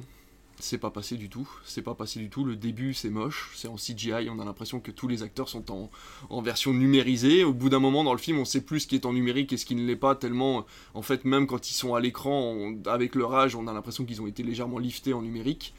L'histoire ne m'a pas intéressé du tout. J'ai par contre pris énormément de plaisir à partir du moment où ils arrivent en Grèce jusqu'à ce qu'ils repartent de la caverne. Mhm. euh, qu'ils repartent de la caverne après le tombeau euh, de- de- d'Archimède. Là, pour le coup, c'était du vrai Indiana Jones, c'était du vrai film de découverte. J'avais l'impression de regarder un peu Benjamin Gates, euh, tout ce côté-là, un peu. Voilà, on va. Oui, qui- marrant, tout général, Benjamin Gates qui l'inverse, sous voilà. Indiana Jones. En ouais. général, les gens Voilà. disent en Ba- dans Benjamin Gates, c'était cool, là on aurait dit Indiana Bah Jones. ouais, mais tu vois, je sais pas pourquoi, ne me demande pas pourquoi. J'ai trouvé que le film était très violent, vraiment, euh, beaucoup de morts, beaucoup vraiment de sang-froid, vraiment énormément de morts. Alors est-ce que c'est comme ça dans les autres Indiana Jones? Tu vas me le dire dans quelques instants. Mais euh, vraiment, j'ai été très surpris par l'ambiance même du film qui est très glauque, très noire. Euh, c'est- J'adore euh, l'actrice euh, Phoebe, euh, Phoebe euh, Wallace-Bridge. Waller-Bridge, ouais. Ouais, Ouais, ouais. J'ai- J'aime beaucoup cette actrice et là pour le coup je trouve qu'elle est complètement insipide. Elle a aucun, enfin, elle a aucun intérêt pour le scénario insupportable. en soi, elle est Et en insupportable. plus, elle- son personnage est insupportable. Voilà, son personnage est insupportable. J'ai beaucoup aimé le petit acteur français, par contre, je trouvais qu'il jouait très très bien et euh, il y avait un petit côté demi-lune, voilà, assez sympathique. Donc j'ai vraiment bien bien apprécié ce, ce petit acteur qui se débrouille très très bien. Harrison Ford, ben, j'avais envie de dire, mais fais-tu Eastwood? Eastwood, il a compris qu'il pouvait plus courir. Alors il fait des films de Eastwood avec des rôles qui lui correspondent où il marche et il parle. Point barre. Là, euh, on sent que bon, euh, c'est un Bah, peu je- compliqué de courir euh, loin, tu vois. Alors Eastwood, je pense qu'il fait ce qu'il veut. Là, Harrison Ford, il a un peu fait ce que Disney lui a dit. À mon Voilà, avis. mais il y a un peu Ouais. ce côté-là. Je pense pense qu'on va revenir dessus. Ouais. Mais voilà, je suis vraiment. J'allais dire un peu circonspect, mais non, non, je suis déçu. Je suis déçu parce que ça devait être le film qui devait me permettre de raccrocher les wagons avec la saga Indiana Jones en me disant bon bah maintenant que t'as vu celui-là, tu vas pouvoir revoir les autres. Et malheureusement, ça n'a vraiment, vraiment pas fonctionné. J'ai assez peu de qualité à garder sur ce film-là. On est assez, c'est assez rare que je sois aussi négatif quand on fait le podcast et des reviews. Mais là, vraiment, euh, j'ai essayé de m'accrocher. Et le film fait quand même deux heures et demie. Et j'ai essayé de m'accrocher comme je pouvais pour me dire, allez, trouve des bons points. Et je te dis, hormis ce passage avec Antonio Banderas que j'ai reconnu au dernier moment. Ouais. Ah oui Antonio, bah oui, je l'ai reconnu qu'au dernier moment. J'ai même pas reconnu sur l'affiche, tu vois. Et Antonio Banderas qui joue très bien son rôle et qui malheureusement ne reste pas très longtemps dans le film. Mais euh, voilà, toutes les parties quand il plonge dans l'eau pour aller chercher le coffre et qui remonte et qui vont dans cette caverne avec tous les secrets, le cadran, le machin, j'ai trouvé ça vraiment très très sympa. Et j'aurais, j'ai regretté qu'il n'y ait pas plus d'énigmes dans le reste du film. Alors moi, contrairement à toi, j'ai beaucoup d'atomes crochus avec Oui. Indiana Jones. Euh, en fait, c'était la saga de mon papa qui n'était pas spécialement cinéphile. Euh, il regardait des films qui passaient à la télé, etc. Mais Indiana Jones, c'était vraiment son truc. Et je me souviens petit, un jour, il regardait à la télé avec ma mère sur le canapé le Temple maudit, et moi, je rentre dans la salle à manger. Il me dit ah non non non non non, euh, c'est trop violent pour toi. J'avais 5-6 ans. Et effectivement, en plus, le Temple maudit, il est bien raide. c'est le bien raide. Et euh, je me souviens qu'il m'avait dit par contre j'ai hâte que tu sois grand et qu'on les regarde ensemble et du coup j'ai forcément ce souvenir là de moi à 9-10 ans découvrant avec mon papa l'Indiana Jones, lui offrant les DVD etc. euh, par la suite quand les DVD sont sortis. Et euh, du coup avant cet épisode 5 j'ai voulu les revoir. Et pourtant, je les revois régulièrement. Je dirais que la dernière fois que je les avais regardés tous les quatre, ça devait être autour de 2015-16. Ouais. C'est pas très récent, mais Ouais. c'est pas très vieux. Et je pense que je les ai tous vus 7-8 fois. Mhm. Et force est de constater que euh, je me rends compte que je suis peut-être pas tant fan que ça. Enfin, je suis fan du personnage. Euh, je dis, si j'enseigne l'histoire, c'est parce que ce personnage, j'adorais. Mais j'adorais presque plus les scènes où il enseignait que les scènes où il partait, où, où il Quand captivait cligne- ses quand elle élèves. des yeux. Ouais, ouais, ouais, ouais, c'est ça. Par exemple, dans le premier. Ils- te font ça Et aussi. euh, cligne pas beaucoup des Ah yeux, bah mais, euh, mais euh, le... dans le premier film, euh, le premier que je me disais vraiment l'Arche perdue, il est génial. Là, quand je l'ai revu, je me suis dit ah ça vieillit pas hyper bien quand même. Alors les effets spéciaux, mais forcément on est en ça, 80, dans les années 80, On on, peu d'importance. on peut le pardonner. Euh, et puis le doublage me sort beaucoup du film. Oui. En fait, le Richard Darbois, le doubleur actuel d'Harrison Ford, il ne le double qu'à partir du 3.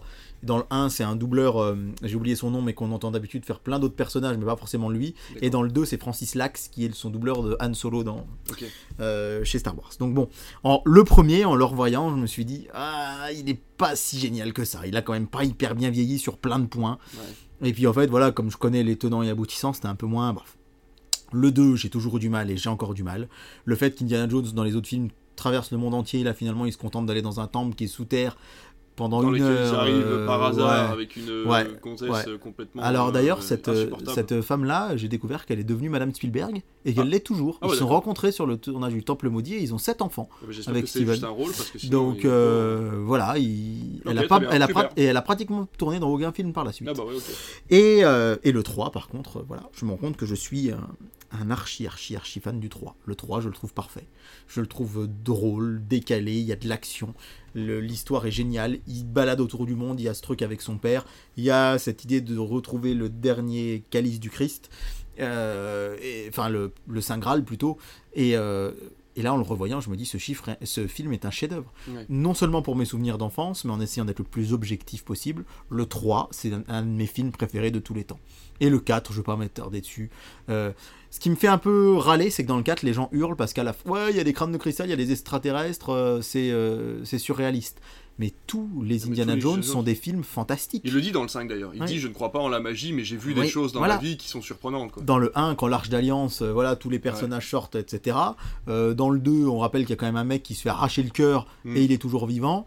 Dans le 3, il croise un chevalier qui a 600 ans. Et dans le 4, il y a des extraterrestres, mais c'est peut-être les extraterrestres qui sont encore le plus plausible dans Bah, ce qu'on voit. oui.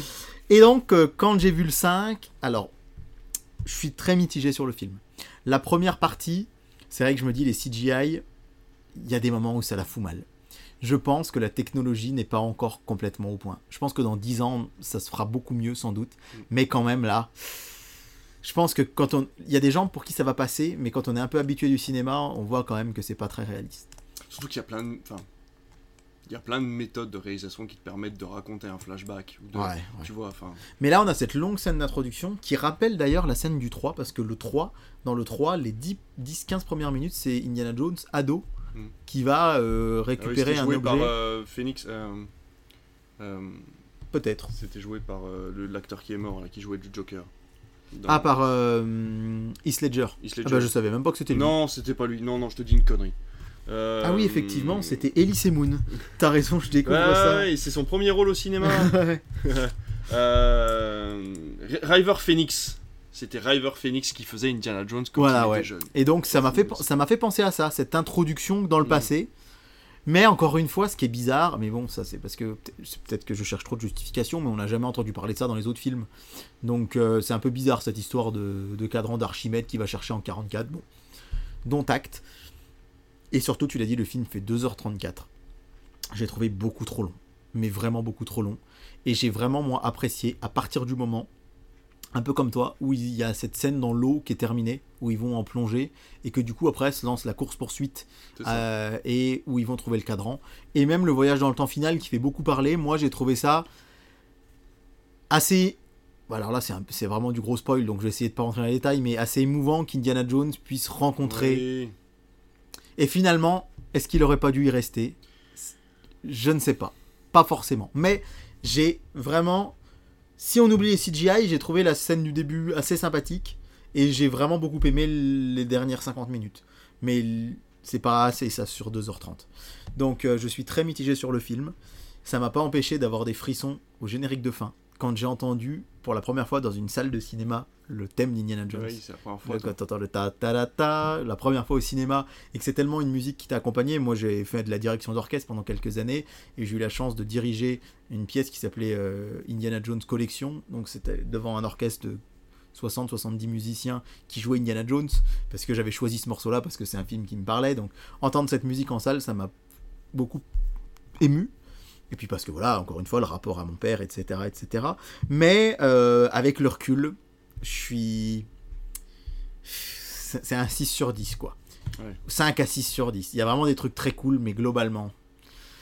Et, et pourtant, il a 80 ans, et, et d'ailleurs, c'est vrai que c'est le paradoxe. Hein, Sean Connery n'avait que 12 ans de plus Ah que oui, vrai. qu'Harrison Ford. hein. Dans le 3, Harrison Ford a 46 ans, Sean Connery 58. Il peut pas être son père. Mais ils avaient bien Oui. fait les choses, il était grimé vraiment plus vieux qu'il qu'il n'était, etc. Donc, euh, c'est. On a senti quand même le poids du 4, c'est-à-dire qu'ils n'ont pas fait trop Mm. de surréaliste, trop de fantastique, Mm. à part la fin. La réalisation de James Mangold, finalement, j'ai rien à en redire. James Mangold ou, ou Spielberg, euh, ils sont pas comparables tous les deux dans leur carrière, mais sur ce film-là, j'ai pas trouvé que c'était ni bon ni mauvais, non, mais, mais, ça si, passait. si, si vous voulez découvrir James Mangold, c'est pas sur, celui-là qu'il faut aller, Bien parce qu'on sent que c'est un film de Yes Man, quoi. C'est-à-dire que Mais Disney encore une dit, fois, on veut ça, voilà, tu fais ça. quoi. en conclusion, je dirais qu'on a l'habitude avec Disney maintenant. Mm. Euh, voilà, c'est plus des films Paramount. euh, Mais tu vois, et c'est là que c'est dommage parce que tu vois, on est en train de se plaindre du euh, Star Talent de, euh, des Tortues Ninja qui sort en août par la Paramount. Paramount qui a utilisé du Star Talent aussi euh, sur les Transformers. Et au final, on se rend compte que ben ils ont pris le risque de le faire, mais ça fonctionne. Je veux dire, dans Transformers, pour l'instant, ça fonctionne. L'abondance que j'ai vue des Tortues Ninja, ça fonctionne. Donc finalement, moi, ça me gêne pas. Ce que je veux dire par là, c'est que Paramount avec Transformers, ils ont pris un risque. Ils ont laissé vraiment, ils ont, euh, ils ont, ils sont sortis des cinq premiers. Ils sont dit allez, on fait quelque chose, on essaye. Avec les Tortues Ninja, c'est pareil. Ils sont sortis, ils ont, ils vont essayer un truc. Là, je suis désolé, mais le cinquième, c'est une reprise de scène des quatre premiers. Le- la scène des insectes dans la grotte, c'est la scène des araignées. Mm. Enfin, tu vois, il y a plein Ouais. de trucs comme ça où tu te dis, au lieu de faire du pastiche, on fait de la copie. Et c'est vraiment dommage, quoi. Et dernière chose à dire sur les copies, tu fermes les yeux, t'écoutes le son, c'est du Williams, John John Williams. ouais. Je suis désolé, tu fermes les yeux, t'as le choix, c'est soit du Star Wars, soit du Harry Potter, soit du Indiana Jones. Je trouve que John Williams, au long de sa carrière, a quand même fait toujours la même chose. Si t'écoutes, tu, alors tu, toi tu t'y connais en musique, donc je ne dis rien, enfin je ne dis rien, je veux dire, je, de, mon, de mon oreille, de personne qui ne Mm. s'y connaît pas en musique, je suis désolé, mais parfois je confonds les thèmes d'Harry Potter, Ouais. de Star Wars et de Indiana Jones et de tous les thèmes de John Williams, parce que je trouve qu'il fait tout le temps la même chose avec des cuivres. C'est toujours les mêmes Oui. cuivres, c'est toujours les mêmes instruments, et du coup les, les, la sont toujours les mêmes, et franchement, au bout d'un moment, ben, je suis désolé. Hans Zimmer, quand tu l'écoutes dans Dune, ça n'a rien à voir avec ce qu'il a fait sur euh, Inception, par exemple, tu vois? Ouais. Ouais. Alors oui, c'est- difficile. Pour moi, John Williams, c'est un, génie des thèmes, et Hans Zimmer, c'est un génie des harmoniques. C'est-à-dire qu'Hans Zimmer, justement, j'entends tout le monde dire qu'il fait tout le temps pareil. Euh, on- Alors que John Williams, c'est un génie des thèmes, c'est-à-dire qu'il a créé des trucs le ta ta ta ta. Quand il va voir Spielberg, il lui dit j'ai deux thèmes pour toi, c'est soit ta ta ta ta ta ta ta ta ou j'ai ta ta ta ta ta ta. Et Spielberg dit on garde les deux. Star Wars, que ce soit la marche impériale ou, euh, ou le thème de Star Wars, voilà, effectivement, c'est très cuivré, c'est très euh, puissant, c'est très harmonique. Zimmer, lui, euh, c'est beaucoup plus en. C'est des, des sons qui arrivent, c'est vraiment des harmoniques, des sons qui prennent leur temps. Mais beaucoup de gens reprochent à Zimmer de faire toujours la même chose avec l'être en même note. Alors que Williams, justement, on va lui dire. Après, John Williams, c'est quand même.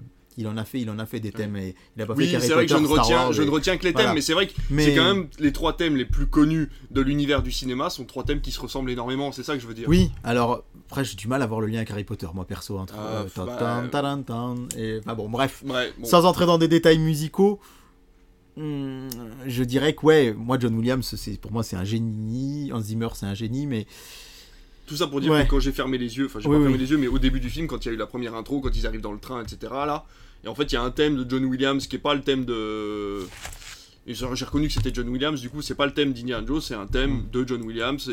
Et, et en fait, je me suis dit, mais attends, mais on dirait une musique de Star Wars, quoi. Ouais. Enfin, tu vois, mais Oui, oui. encore une fois, je m'y connais pas en musique, j'ai pas l'oreille.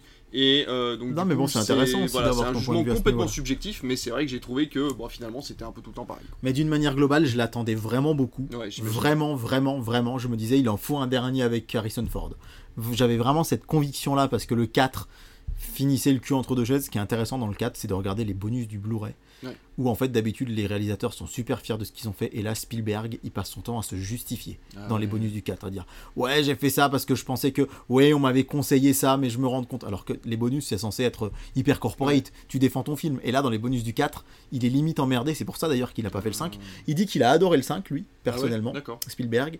Et euh, je, je voudrais pas être trop négatif. Je suis quand même content que ce film existe. Il y a, il y a beaucoup de.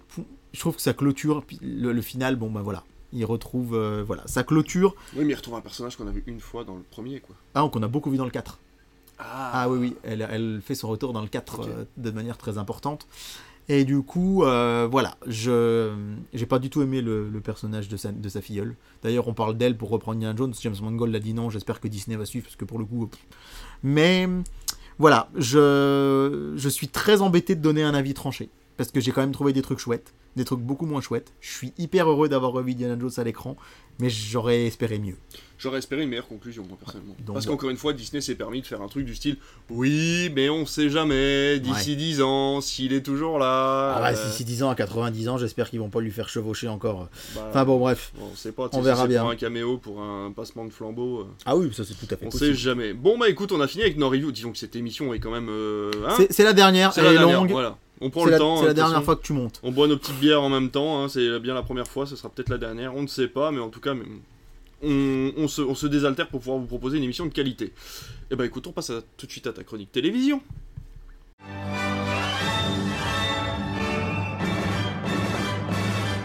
Eh ben mon cher David, ça y est, c'est l'heure des audiences. Que Oui. s'est-il passé la semaine dernière C'est l'heure des dernières audiences. dernières audiences. Vous n'en aurez pas de tout l'été, profitez-en. Ouais, profitez-en. On va aller les voir sur internet pendant cet été. Allez, Non, on commence. bah, euh, Attendez-nous, attendez-nous, n'allez pas voir sur internet parce que sinon vous aurez plus besoin de nous. Oui, mais il faut que je résume. 8 semaines à la rentrée, l'émission va être très longue. On fait des Euh, juste pour ça.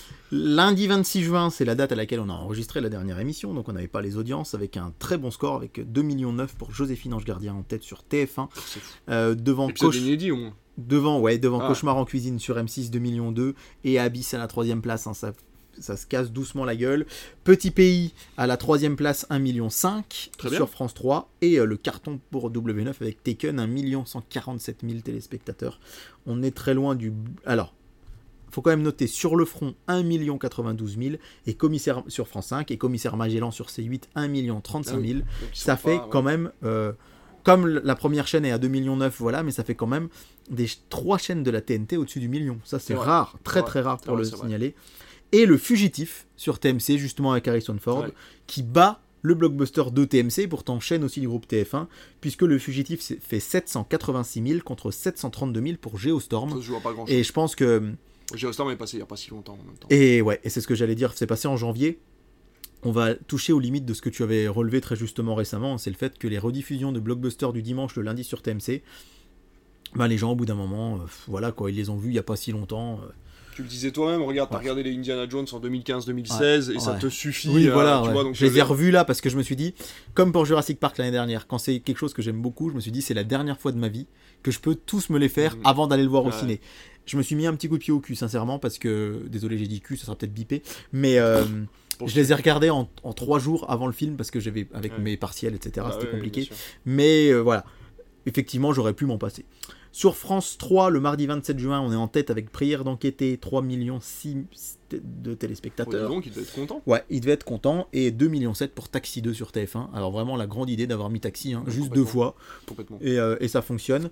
À noter 2 millions 4 pour Drôle de genre sur euh, la pièce de théâtre sur France 2, on en avait Oui, parlé. oui, j'ai vu ça, ça 2 millions pour une pièce, Ouais, c'est vachement ouais, bien. ouais, donc c'est pas mal du tout. Et petite déception sur M6 pour Snack Masters. Trouveront-ils la recette gagnante? T'avais dit que t'étais vraiment pas fan du truc. Et ben moi j'ai passé ma soirée devant. Figure-toi parce que le mardi soir j'ai été crevé, je me sentais pas de me mettre devant un film.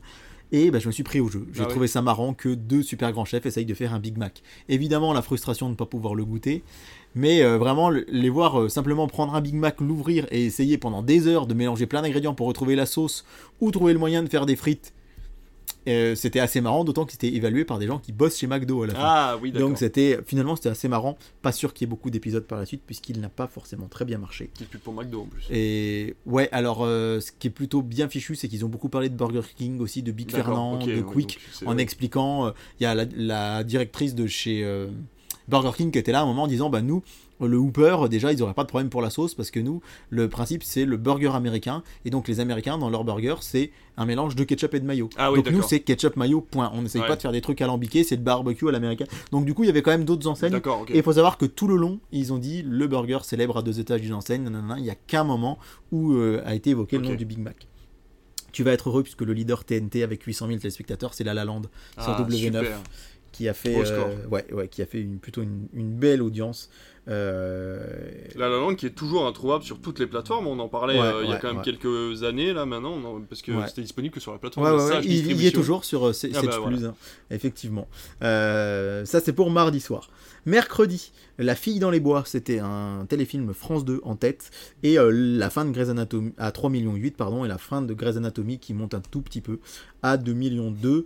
À la troisième place, c'était le Tour de France, une passion française sur France 3, mais qui ne fait qu'un million 3. Ouah. C'est pas Ah ouais, chute. Mais c'est devant Mongeville, qui est au million, et surtout M6 qui n'est qu'à la cinquième place, avec un- une soirée spéciale Aidons nos fermes euh, sur les agriculteurs, qui ne fait que 970 000 Ouch. téléspectateurs. Ça, Ah ouais, ça fait M6, très très mal pour M6 M6. en hein. million, Ça, c'est, ça, ça se voit vraiment pas souvent. Ouais, ouais. Qui a failli être battu par Arte, qui est pas loin derrière avec euh, un flic, et vous aviez euh, le match de l'équipe de France Espoir sur W9 qui fait 900 000 aussi, W9 qui fait presque autant qu'M6, c'est vraiment pas terrible. Et puis Ouais. pour le cinéma, un, un bon score pour C-Star, je parle rarement de la chaîne, mais qui passait The Lost City of Z, Ok. of Z justement. Je le... pas du tout le genre de film que je euh, verrais sur euh, sur- stars. bah, moi non plus, c'est quand même un film de James Gray. Ouais, c'est un des ses meilleurs d'ailleurs. Ouais, c'est un Indiana Jones beaucoup plus sérieux. Ah va bah oui, oui, oui. Ça n'a rien à voir avec Indiana Ah, Jones, à part que ça se passe dans la jungle. Une meilleure fin qu'Indiana Jones. hein, Ouais. Et Kin le commencement à 432 000, c'est pas mal du tout sur Ah, Sister quand même. hein. Ouais, ouais. Euh, voilà, euh, donc euh, bravo, finalement c'est une soirée qui était assez intéressante à décrypter, Bah, celle de mercredi. Jeudi, alors euh, en tête c'est HPI, hein, Bah oui, on, oui, on oui. est habitué, Voilà. Euh, 7 millions pour la fin de la saison 3. Qui, ce qui est pas non plus un record absolu Non, euh, pour une fin de mais, saison, mais ce par qui est très bien. contre, ouais, 7 ouais, ouais. millions, euh, c'est la seule fois de la semaine où on vous le dit, Oui. et c'est la seule fois, à part quand on parlait de foot, où on vous a donné des chiffres comme ça. Faut bien comprendre que c'est 7 millions euh, pendant 5 semaines de suite. hein, Ouais, ouais, donc euh, c'est quand même quelque chose. Deuxième place, meurtre à la pointe du rat, donc on reste quand même dans les, dans les meurtres A, dans les ils enquêtes. plus rien. Ouais, bah oui, ah oui, non, parce qu'ils font les nouveaux meurtres. Oui, ah. nouveau meurtre A, bah Oui, c'est vrai. Ou euh, attends, un meurtre peut-être chez nous, à Bourbon-Lancy, qui sait. Ah bah tiens, on Euh, va demander à Florian ici. 1,9 million pour meurtre à la pointe du rat. Euh, pratiquement à égalité avec 1,8 million pour envoyé spécial. Et là où je suis un petit peu déçu, c'est pour Mission Impossible Protocole Fantôme, Ouais. qui ne fait qu'un million 3. Ah ouais. C'est bien en dessous des Indiana Jones, qui était à 2 millions quand Ouais, même. C'est vrai. c'est vrai. Et 1,3 million sur M6, c'est pas foufou. Ouais, hein. vrai. Talonné par France 5 avec euh, Apocalypse l'âge de bronze qui est à 1 million. Oui. Et ce qui est marrant, enfin marrant, si je puis dire, c'est que HPI faisant 7 millions, ça prend de la place pour plein d'autres. Donc vous avez ces 5 chaînes C'est vrai. TF1, France 3, France 2, Peut-être M6. M6 aurait fait beaucoup plus s'il n'y avait pas eu HPI quoi. Ouais, sans doute. Mais surtout là, vous avez 5 chaînes TF1, France 3, France 2, France 2, M6 et France 5 qui dépassent le million. Et après, la sixième place, c'est C8 avec donc un million à 500 000. Ah Il n'y a rien entre 500 000 et 1 million. Euh, le Jaguar TF1 série film 416, etc. etc. Puis alors, euh, voilà, Top Chef euh, World All Star sur Gulli qui ne fait que 118 000 téléspectateurs. Euh, On commence à avoir l'habitude de. Ouais, ouais, de- ouais, ouais. Vendredi soir, Tropique criminel, 3 millions 8 sur France 2, The Will, 2 millions sur TF1. Ah. Et 2 millions aussi pour France 3, ils sont au coude à coude avec le village préféré des Français, Ok. euh, qui est présenté par Stéphane Bern, et ce n'est qu'une fois par an. Donc euh, c'est quand même un événement... euh, C'est une émission Ouais. C'est une émission. Et qui a gagné Euh, c'est un village du nord de la France, du, de la région du Nord-Pas-de-Calais. Ok. Donc, j'ai oublié le nom de ce village, je suis désolé, mais C'est pas Bourbon Lancy quoi. Non, c'est pas Bourbon-Lancy, parce que sinon, on n'a pas le droit de postuler, on gagnerait tous les ans, sinon. C'est ça le problème de notre euh, si jolie ville, malheureusement. Et à noter qu'en deuxième partie de soirée, un très beau score avec 600 000 téléspectateurs pour euh, Drag Race France saison 2. La semaine dernière, quand je vous ai présenté tous les programmes de l'été, j'avais fait un tableau Excel. Mm. J'y avais mis du temps, mais c'était pas une si bonne idée parce qu'il y a plein de trucs que j'ai oublié de dire Ah, parce merde. que je l'avais pas si bien organisé. J'avais oublié de vous dire que Drag Race France revenait. Et donc, euh, c'est en deuxième partie de soirée le vendredi, ça fonctionne bien. Euh, Nos jours heureux, 1,5 million sur M6. Donc c'est se mieux bien. que, que Oui, c'est vrai que Impossible, mieux. ouais, ouais. Et le Cercle Rouge sur France 5, 1 114 000 téléspectateurs. 440 000 quand même sur TF1 Série Film avec Warcraft. Et Gulli, quand ils passent du cinéma, ils font des, bonnes audiences, puisque 400 000 pour Hook, Oh, bah, ce c'est qui leur permet d'être devant TMC, Eh oui. avec les Soudoués en vacances, qui ne fait que 360 000. Oh, c'est fou ça. Euh, voilà, et donc on termine par notre duel du dimanche soir. Est-ce que tu as. Tu au courant? Ah bah non, j'ai oublié samedi. Mortel Calanque. Ah en bah là, si Oui, c'est ah, pas meurtre au Calanque, c'est Mortel, Mortel Calanque. Calanque. Et euh, à noter le meilleur démarrage depuis des années pour Fort Boyard. Oh. Comme quoi, c'est dans les vieux pots qu'on fait les meilleures soupes. C'est pour ça que je trouve intéressant d'enregistrer quand même une émission là début juillet, parce qu'on peut commencer à avoir un petit aperçu C'est des audiences de juillet. Et 2 404 000 téléspectateurs, c'est le meilleur démarrage depuis des années. Ah ouais, c'est Et bien. comme quoi, euh, ça continue d'être un C'est divertissement. pas parce qu'il y a plus de tigres que les gens regardent. Ouais, exactement. Et 30 ans d'émissions cultes sur TF1 qui continuent à être sur, au-dessus des 2 200 000. Ah, c'est ce qui pour un divertissement est euh, plutôt regarde ça, une- disponible en replay. une bonne chose. Ouais, ouais, et je pense que ça, ça pourrait te plaire, c'est Mm. c'est disponible en replay. Moi, j'ai vu la semaine dernière, j'ai pas regardé vendredi puisque j'étais parti faire un peu de randonnée dans le Jura. Si on a des, auditeurs dans le Jura, sachez que je suis très amoureux de votre région. fin de ma pub. Et enfin, enfin le duel du dimanche soir. Alors, attends, t'as vu les audiences, non? Non. Euh, non. C'était Mission Impossible Rogue Nation Ouais. face à Danny Boone, 8 rues de l'humanité. Et le vainqueur, c'est David, à ton avis? Bah, Danny Boone. Eh ben, c'est Mission Impossible. Allez Et, et ouais, mais c'est comme c'est là que c'est quand même fou parce que 1,3 million pour celui de jeudi soir sur, euh, sur M6 et 3 millions 100 000 tu- hier soir Tu sur sais France que 2. j'ai j'ai eu un argument extrêmement valable il y a à peine une heure et demie quand la personne est rentrée pour Indiana Jones. Elle m'a dit ça, parce que je lui ai dit qu'il y avait jeudi, il y avait le dernier Fallout, Ouais, qu'elle oui. pouvait le regarder avant de venir voir Ouais. euh, Dead Reckoning. Et elle m'a dit, oh oui, mais ça me saoule, il y a des pubs sur M6. Ouais, bah ouais. Bah ouais. Et je pense aussi. On a eu l'exemple avec HPI, hein, on en a parlé, euh, je sais pas si t'étais là. Euh, bah non, ça devait être au. Mais ma mère m'a dit, HPI, je ne regarde plus parce que ça me Ouais, saoule, ouais, ils mettent le générique, une introduction de 3 minutes, et boum, pub. Ah ouais, mais je savais même pas ça. Tu vois? Ouais. En fait, ils font comme aux États-Unis, c'est-à-dire que t'as l'intro de l'épisode, le générique, et boum, t'as les pubs. ouais, donc ça fait. Première même- page de pub, euh, à peine 5 minutes après le début donc, de ton euh, truc, quoi. ouais, ça, c'est- Donc euh, 7 millions, d'accord, mais du coup, profiter des, des téléspectateurs Ouais. comme ça, parce Ah bah que tu oui, fais mais 7 bien millions, sûr. euh, c'est un peu Bien abusé, sûr. quoi. Mais là, du coup, bah, Rogue Nation, 3 millions 100 et 1 million 3, ils ont fait plus du double. Ouais. C'est énorme d'ailleurs. euh, Manuel Alduy a tweeté, il a mis euh, de rien bisous. Oui, en gros, j'ai- euh, beaucoup rigolé. euh, puisque 8 rues de l'humanité fait 3 millions 38 000. Il y a que 20 000 téléspectateurs Oui, d'écart. Ils sont quasiment à égalité, Mais sincèrement. Mais la victoire est pour Mission Impossible et surtout, bah, les réseaux sociaux ont été très critiques envers le film de Danny Boone. Bah. Les enquêtes de Som- Dan Sommerdahl à la troisième place, 1,9 million sur France 3, Capital sur M6, 1,8 million. La couleur pourpre sur Arte, 1 million 110 000 Bravo. téléspectateurs. Bravo. France 5 est aussi au-dessus du million avec les 100 lieux qui font voir Génial. 1 million 33 000. Et ensuite, vous avez du foot avec la défaite de l'équipe de France face à l'Ukraine euh, sur W9. Meurtre au paradis sur TMC qui passe des vieux épisodes. Et euh, voilà, on l'appelle Trinita, 360 000 sur TF1 série film, etc., etc.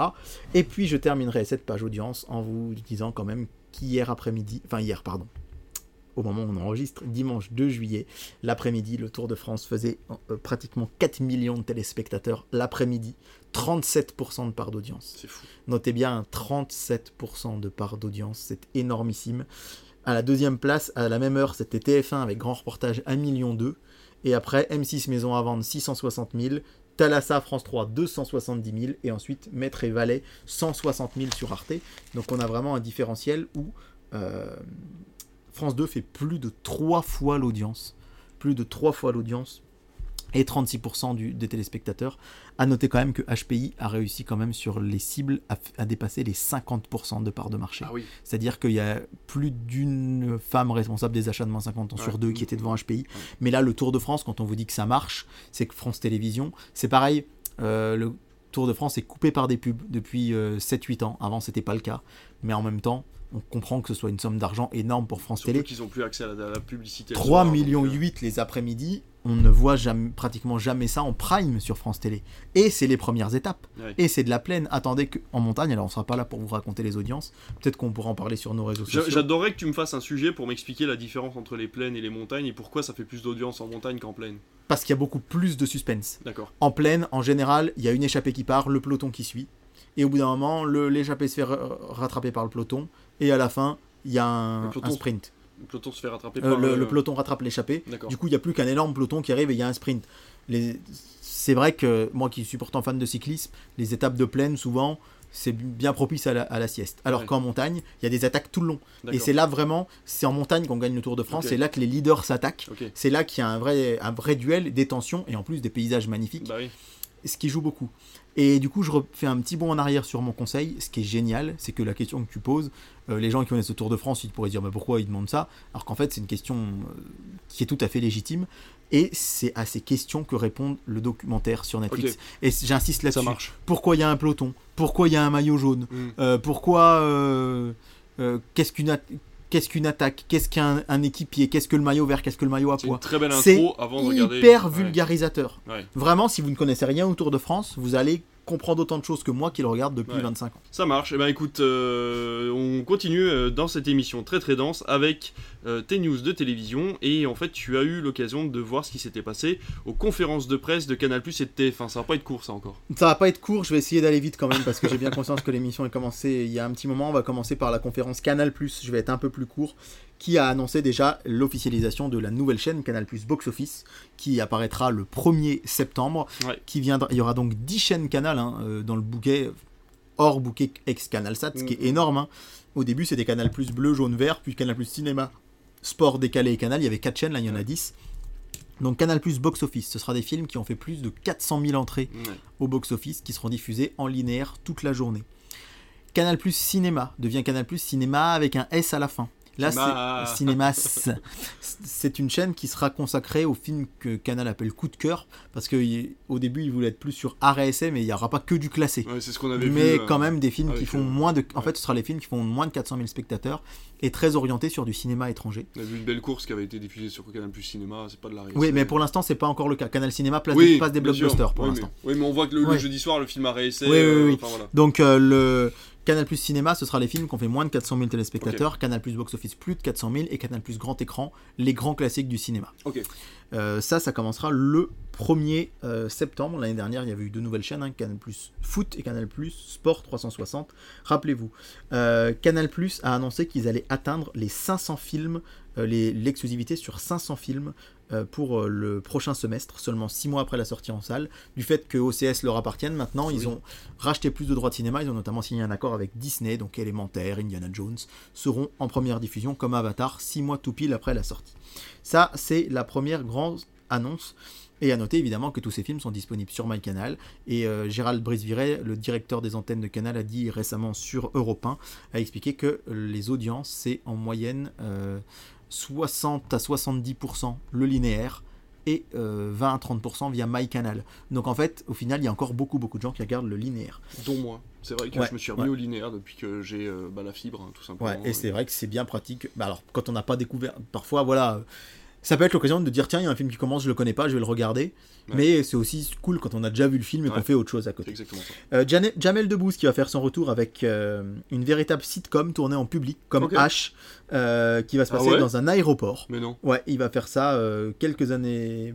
Donc après H, ça va se passer dans un aéroport et ça, ça, ça s'annonce comme quelque chose d'a- d'assez fou. Donc euh, Bah, hâte ouais, de découvrir c'est ça. une sacrée, euh, sacrée tentative, là. hein. Ouais, ouais, ouais, ouais, ouais, c'est ça. Donc, euh, il prend le risque, mais en même temps, Canal, c'est la chaîne qui l'a Ouais, vu grandir. Ouais, Euh, ils en sont à la 15e série, saison du Comedy Club, je crois. Donc. c'est ça. Vous allez avoir le retour de Bully et Ripper. Est-ce que tu sais qui sont les Bien sûr, hein, Ripper Pamela Rose, Pamela Rose. Alors, il y a eu le 1, il y a eu le 2, il y a eu une série audio. audio. En podcast, et là il va y avoir une vraie série. Et en fait, tout le monde était persuadé que Serait pas dedans, et en fait, il est bien dedans avec, euh, avec Olivier. hein, c'est pas parce qu'il est devenu, c'est vrai, Cad euh, très bankable dans d'autres Ouais, trucs. mais 4 c'est l'humour qui lui Oui, et puis euh, il, il est fidèle en amitié, Ouais, comme il le ça. dit. Olivier, c'est son meilleur pote, et Bah du coup, ouais, il lui demande de revenir. s'éclater là-dessus, je pense. C'est clair, donc ça devrait être assez marrant. Nouvelle série qui, qui judiciaire par les scénaristes d'Engrenage qui va s'appeler 66.5, Ok. qui est très attendue. Xavier Giannoli Est-ce que tu sais qui c'est Xavier Giannoli Pas du tout. Est-ce que ça. Oh, David, est-ce que tu travaillerais pas dans un cinéma par hasard Si je te dis Xavier euh, Giannoli récemment, euh, il a fait un film euh, qui s'appelle Illusion perdue, euh, qui a gagné Ah, beaucoup de César. Oui, c'est euh, vrai, effectivement. eh bien, euh, il va faire une série pour Canal. Ok. Ils l'ont signé pour une série euh, qui va s'appeler euh, D'argent et de sang, Avec Vincent Lindon, Neil, Neil Schneider et bon Ramzi Bedia. Vache. Euh, par les auteurs de euh, donc par euh, pardon c'est lui qui l'a écrit Xavier Gian- Giannoli et, et ça risque d'être assez euh, assez chouette il va aussi y avoir la fièvre autour d'un scandale dans le foot français avec Anna Girardot et Benjamin Biolay le retour de Sébastien Cohen vous l'avez annoncé ici dans une émission de télé Toen. Sébastien Toen oui dans, Ouais. dans une émission dans une sorte de, de voyage avec où il va partir avec ça va s'appeler l'agence tourisme pardon il va partir avec Baptiste Le Caplin que j'adore moi qui me fait bah mourir oui. de rire Ah bah là, carrément. et Toen est très très drôle et ils vont partir dans une espèce de docu-fiction, ils vont prendre l'avion, ils vont partir en Europe pour faire un peu euh, tout et n'importe quoi. Trop bien. Euh, donc ouais, euh, et troisième et dernière saison pour Narvalo, j'avais pas vu les deux premières mais je sais que ça a été... J'aime beaucoup. Les, les- alors la première, j'ai lâché, mais en fait il faut pas les regarder toutes d'un coup. C'est en fait c'est des Ouais. mini histoires et mais c'est assez drôle, c'est assez drôle. C'est vraiment comme si tu étais dans le canapé et qu'un pote te racontait une histoire complètement invraisemblable. C'est c'est plutôt plutôt marrant. Ouais, on va saluer aussi le retour de Laurent Veil qui pour des raisons de santé, c'était Monsieur Cinéma de Canal+, va faire son retour euh, dans quelques temps. Et puis enfin, a une série qui a beaucoup beaucoup fait parler, c'était un peu la grosse annonce, hein. Euh, c'est euh, l'adaptation par Panayotis Pasco, que je dise pas de bêtises, et Farid Lopez, de, du loup-garou de Tierce-Lieu. Ce jeu de société Ah oui. où on- le village s'endort, le loup-garou se réveille. Si vous êtes allé en colonie de vacances, en centre aéré, vous avez forcément connu ce jeu-là. C'est un jeu français qui cartonne à l'international et donc ils vont lancer ça un peu sur le modèle des traîtres qui passe actuellement sur M6, enfin qui va passer sur va M6. être une, ouais. euh, ça va être une euh, télé-réalité plus. Ouais, bah plus un jeu télé. Ah, en c'est un format jeu télé, ouais, j'ai bien compris, ouais. début, Alors je, je, je sais pas trop. Première adaptation au monde du jeu phénomène Les loups-garous de Tierce Lieu, adapté par. jeu, ouais. Donc voilà, j'en sais pas plus. Je pas été trop long, mais voilà déjà les grosses annonces qu'il y a. Ah, bah c'est bien. Bon, Ouais. bah allez, on passe à TF1. Là, ça risque d'être un petit peu plus long. Je vais essayer de, de souffler un bon coup et vous annoncer alors euh, plein de séries qui ont été annoncées et d'unitaires. Et les gens râlent un peu parce que vous allez voir qu'on reste toujours dans la même thématique. Qu'est-ce qui cartonne à la télé? C'est les meurtres A. Ah oui. Et ça va être un peu tout autour de ça. Alors, Que pas que. enquêtes, hein. On va commencer par une mini-série qui va s'appeler Rivière perdue. C'est un polar qui sera surnaturel, euh, où vous retrouverez des acteurs made in TF1 et Brocéliande, un thriller avec Nolwenn Leroy euh, qui va évoquer les légendes Ah, bretonnes. Ouais, Ouais, on en avait parlé, je crois, déjà sur Critflix. Ouais. Vous allez aussi avoir Les yeux grands fermés, un téléfilm sur le thème de l'inceste avec Muriel Robin. Qui va arriver bientôt. Sam, troisième saison, euh, nouvelle saison, pas troisième, je sais Non. plus, mais nouvelle Euh, actrice. sixième ou. Encore une fois, ouais. Ouais. Euh, on avait eu Mathilde Seigné notamment, et là maintenant c'est Hélène de Fougerolles qui va être la nouvelle Sam. Les bracelets rouges de retour Oui, avec aussi un nouveau casting, au saison Deux, 3, trois, je crois même, ouais. Et euh, une série qui va s'appeler La Tribu. Et ça va être une sorte de Clem en fait. Clem c'est terminé, mais une série familiale avec Alix Poisson et Jonathan Zakai.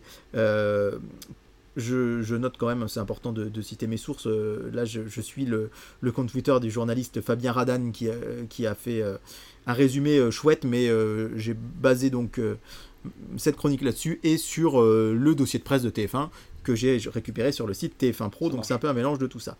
Vous allez avoir Boudère dans le Nounou. Je sais pas si vous vous souvenez, on vous en avait parlé il y a, au tout début de l'année. Euh, le pilote va être tourné, en fait, ça va être euh, dans une famille homoparentale. Boudère va être le nounou. Et euh, RIP, alors là, ça sera plutôt une, une comédie.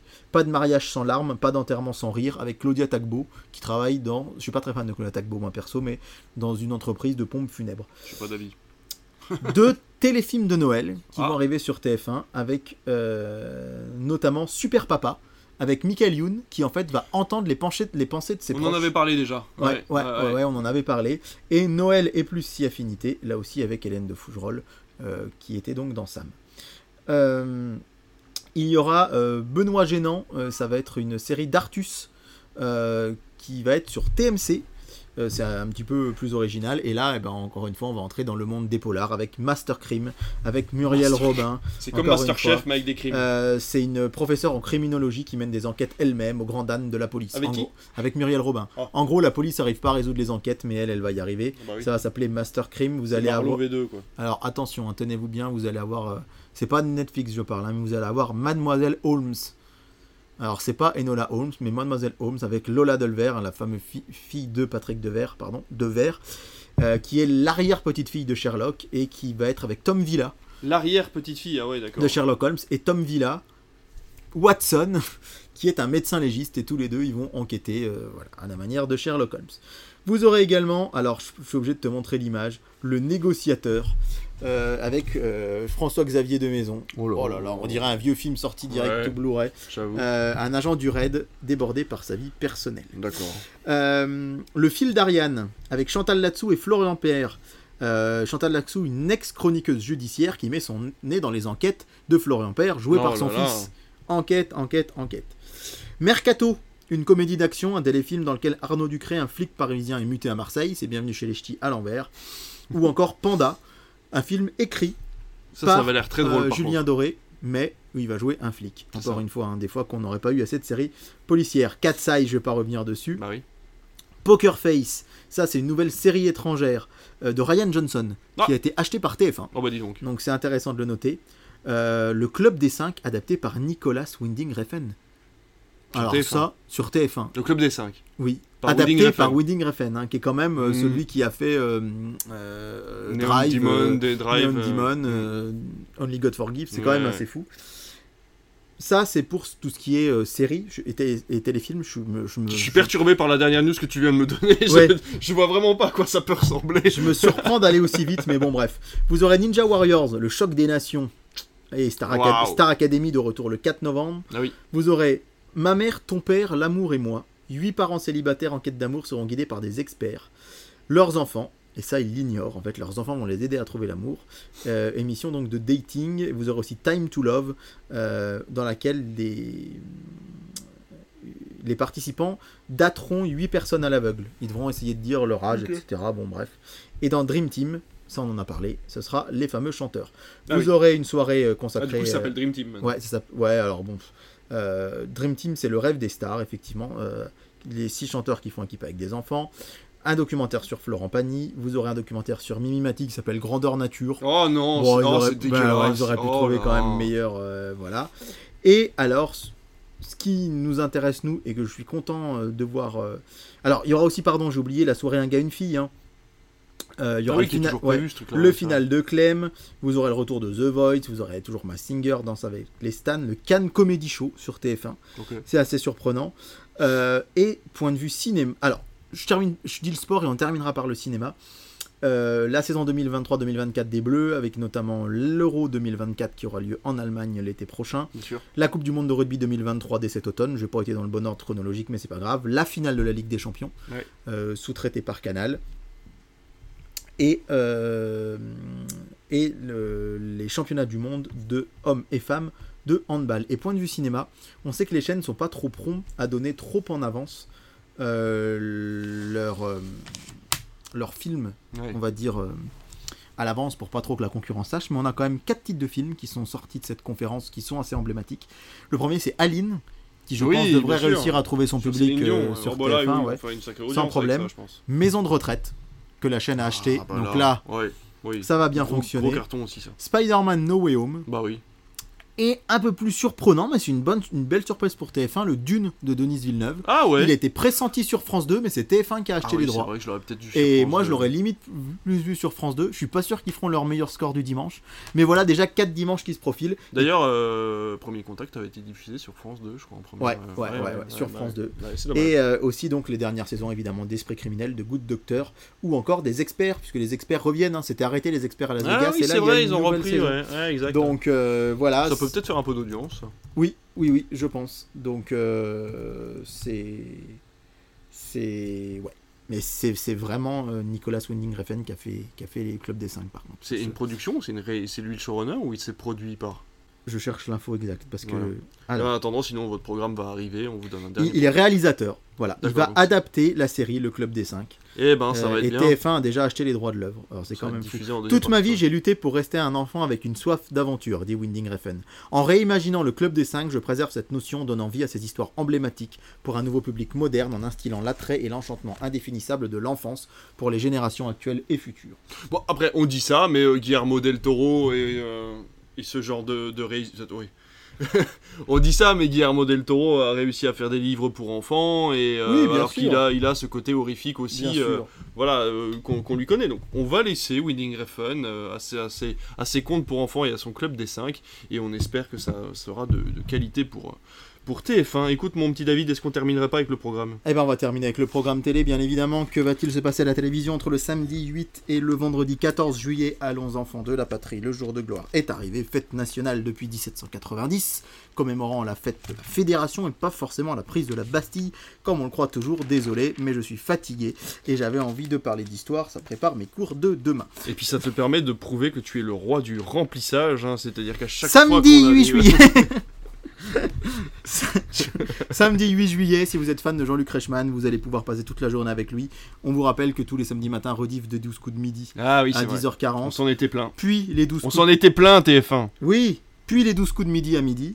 Puis les 12 coups, le combat des maîtres à 21h10. Oh mon dieu. puis à 23h40, Jean-Luc Reichmann, un destin hors Est-ce que c'est pas pire que les, les 12 heures de bêtisier sur C8 Pour moi, si. Euh, sur France 2, Fort Boyard, police de caractère sur France 3. Un gros match de rugby, hein, euh, Ar- Argentine, Nouvelle-Zélande sur Canal.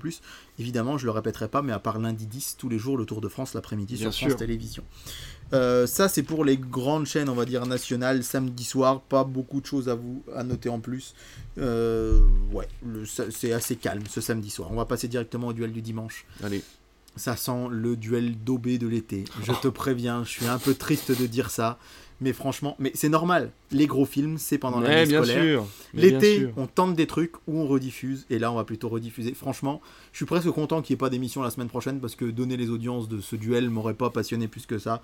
Puisque sur TF1, vous aurez Super Chondriac de Danny Oh, c'est vraiment de pas le meilleur. en plus, 2014, mais multi, multi, multi, Ah bah là, multi ouais, diffusé. C'est limite une fois par an. Et en face sur France 2, GoldenEye. Alors, Ah moi, ouais, euh, moi, je- alors, je l'aime bien. moi, je suis pas fan de, de Pierce Brosnan. Ah d'accord. Alors, j'aime beaucoup Pierce Brosnan, mais les James Bond de Brosnan, ça me passionne pas.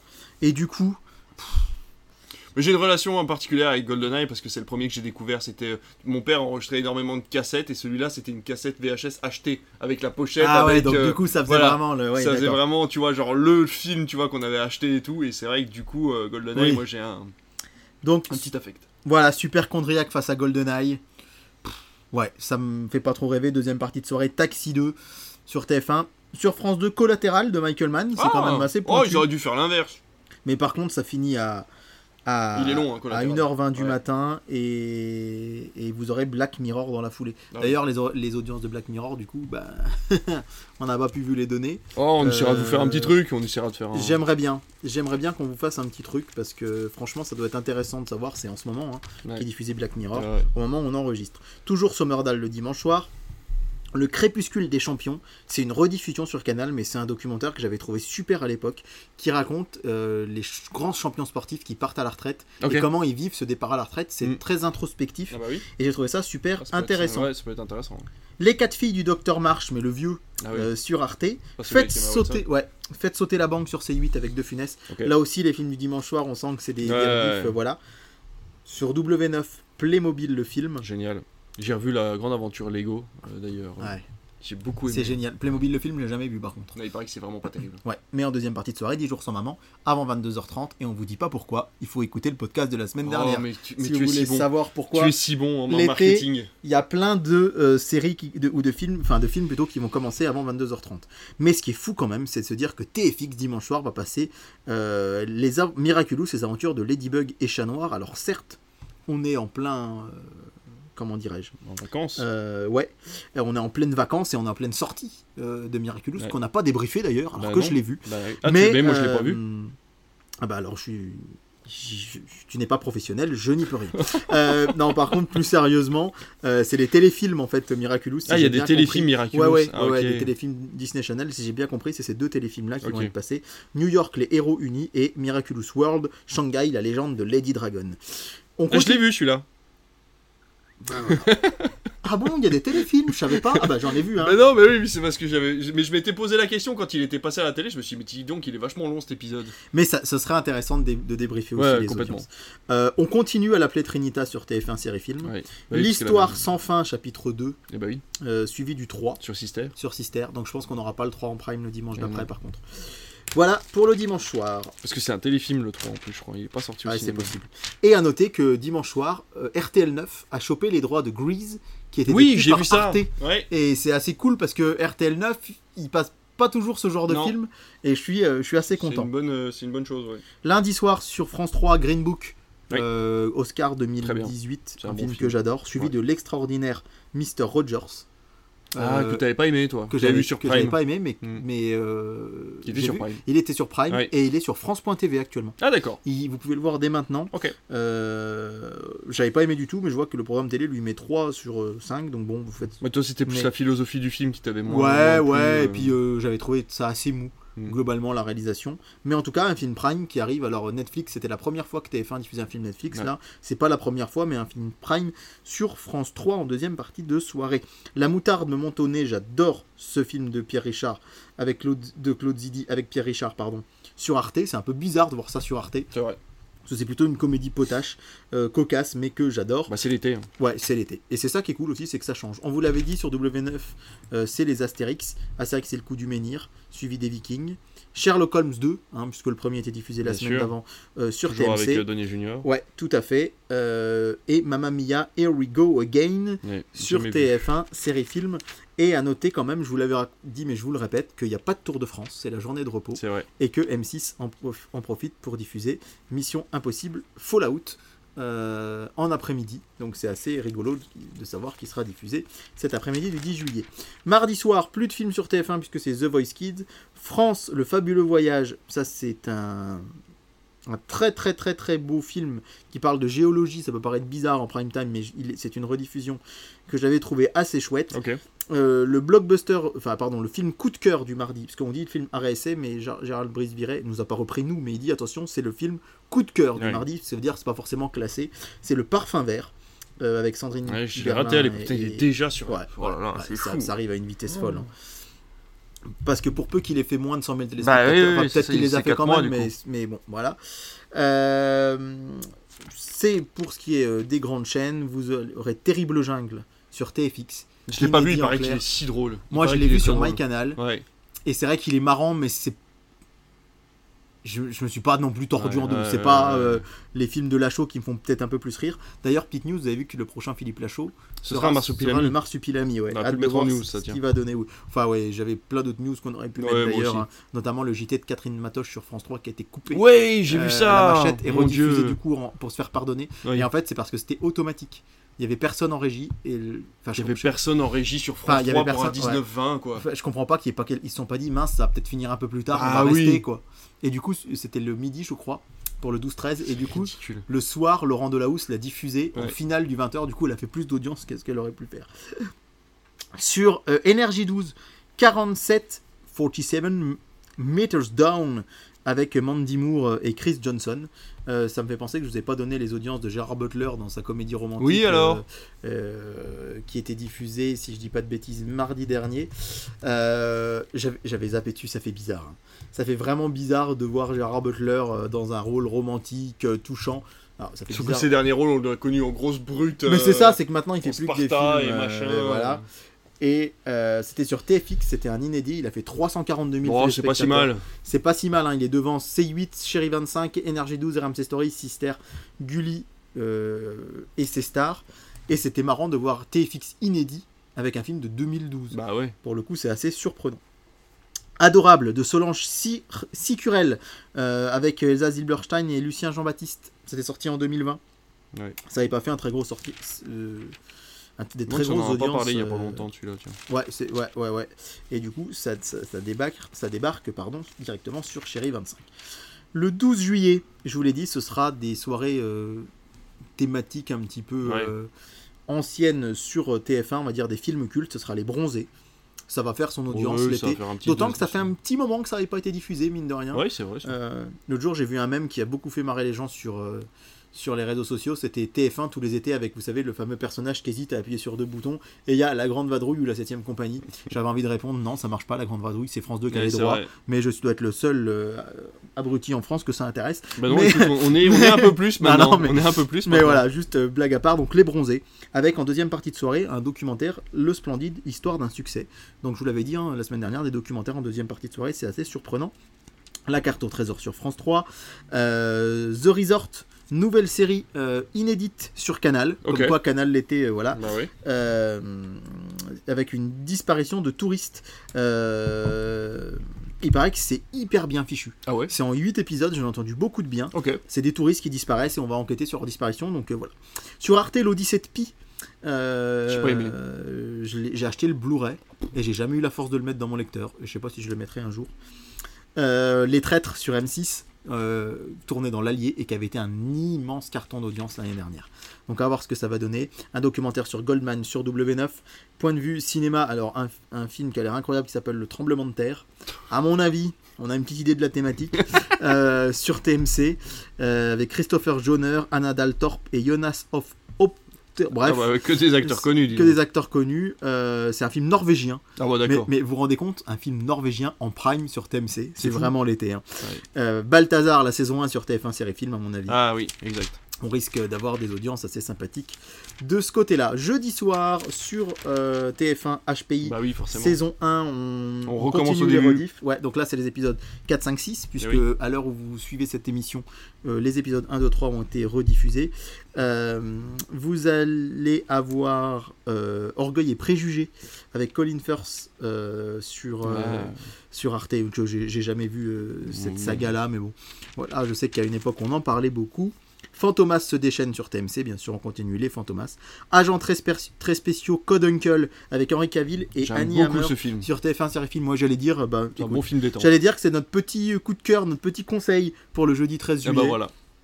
Avant d'aller voir des feux d'artifice, s'il y en a chez vous la veille du 14, c'est souvent ça, euh, dans certaines villes. Donc euh, voilà, un petit, un petit coup de cœur. Et le 14 juillet, eh ben tiens, Qu'est-ce qu'il y a le 14 juillet à mais la c'est un télé jour férié, Mais oui. donc on va parler de films l'après-midi. Ah Et oui, puisque TF1 va passer un gna dans la ville, Eh euh, oui. qu'ils auront déjà diffusé. Alors je rappelle quand même que dès 6h30, les préparatifs du dé- défilé sont Ah oui, c'est vrai euh, diffusent sur le défilé. TF1. eux. TF1, France 2, BFM TV, CNews, France Info et LCI vont diffuser le défilé. Et en général, ça marche plutôt fort en audience. Ça. Ça veut dire qu'on va manger, euh, parce que je- là je vois qu'il y a Ninja Warrior le soir, ça veut dire que tu vas avoir, euh, comment il s'appelle euh, Denis Brognière toute la journée, non? C'est un peu ça. Ouais, alors on rappelle en plus le 14 juillet, c'est la fameuse fois où il se serait vraiment emporté Bah ouais, ouais, il paraît que certains, certains se sont Ouais. un peu frustrés, enfin Ouais, scandalisés qu'il soit sur toujours internet ouais, ouais, soient tout toujours à là. fait, ouais. qu'il soit toujours là. Donc des matinées spéciales 14 juillet sur France 2 et France 3, bien sûr pas de film puisqu'il y a le Tour de France. Sur M6, on n'en passe pas non plus. Euh, sur Arte, les quatre filles du, doc- du Docteur March en rediff, rediff, mais en ouais. tout cas, un dernier dans la ville en journée sur TF1. Dis donc. À voir les audiences. Un Ninja film sur Warriors. chaîne, c'est pas si mal. Tu- Ouais, c'est ça. un, un Ninja Warriors le soir. Mais n'empêche, là, il y a que qui font l'effort. Bah oui, c'est oui, cool. oui, c'est vrai, c'est vrai. Euh. Ninja Warriors le soir, à la 2 sur Ah oui. M6, L'effronté avec Charlotte Gainsbourg Oui. sur France 5. Rappelons que le 14 juillet, c'est un jour spécial aussi. hein. Assez peu de monde devant la télé, Mm. puisque les gens vont au bal des pompiers Bah, ou sûr. voir les feux d'artifice. Quand on rappelle que dans les petites villes, c'est souvent le 13, parce Mm. que le lendemain c'est férié, et le 14, bah, les gens souvent bossent le lendemain, donc ils sont un peu moins. Euh, mais je rappelle que TF1 avait tenté un jour euh, de diffuser le film Marseille, qui n'avait Ouais. pas marché du tout en Ouais. salle, et ça avait marché le 14 Ah, juillet à la télé. Et ça avait été une bonne surprise, et du coup, c'est marrant, depuis cette année-là, j'ai l'impression que les chaînes sont un peu moins frileuses. Ouais. Je vais quand même vous donner le programme de la journée de Canal+, parce que c'est quand même top. Ça commence à 8h15 par Cryp- Crypto et les super Ah, animaux. trop bien. À 10h, Buzz l'éclair. Trop bien. À 11h40, Thor Love and Thunder. Trop bien. 13h40, Avatar La Voix de l'eau. Trop bien. Et 16h45, Black Adam. Donc je trouve que ça fait une sacrée euh, journée blockbuster, Ah bah, un, vrai, carrément. un vrai jour férié pour le coup sur Canal. Euh, et puis voilà, de l'autre côté du lit sur TMC, King Guillaume sur TF1 série film, euh, et Lucky Luke, la balade des Dalton sur Gulli.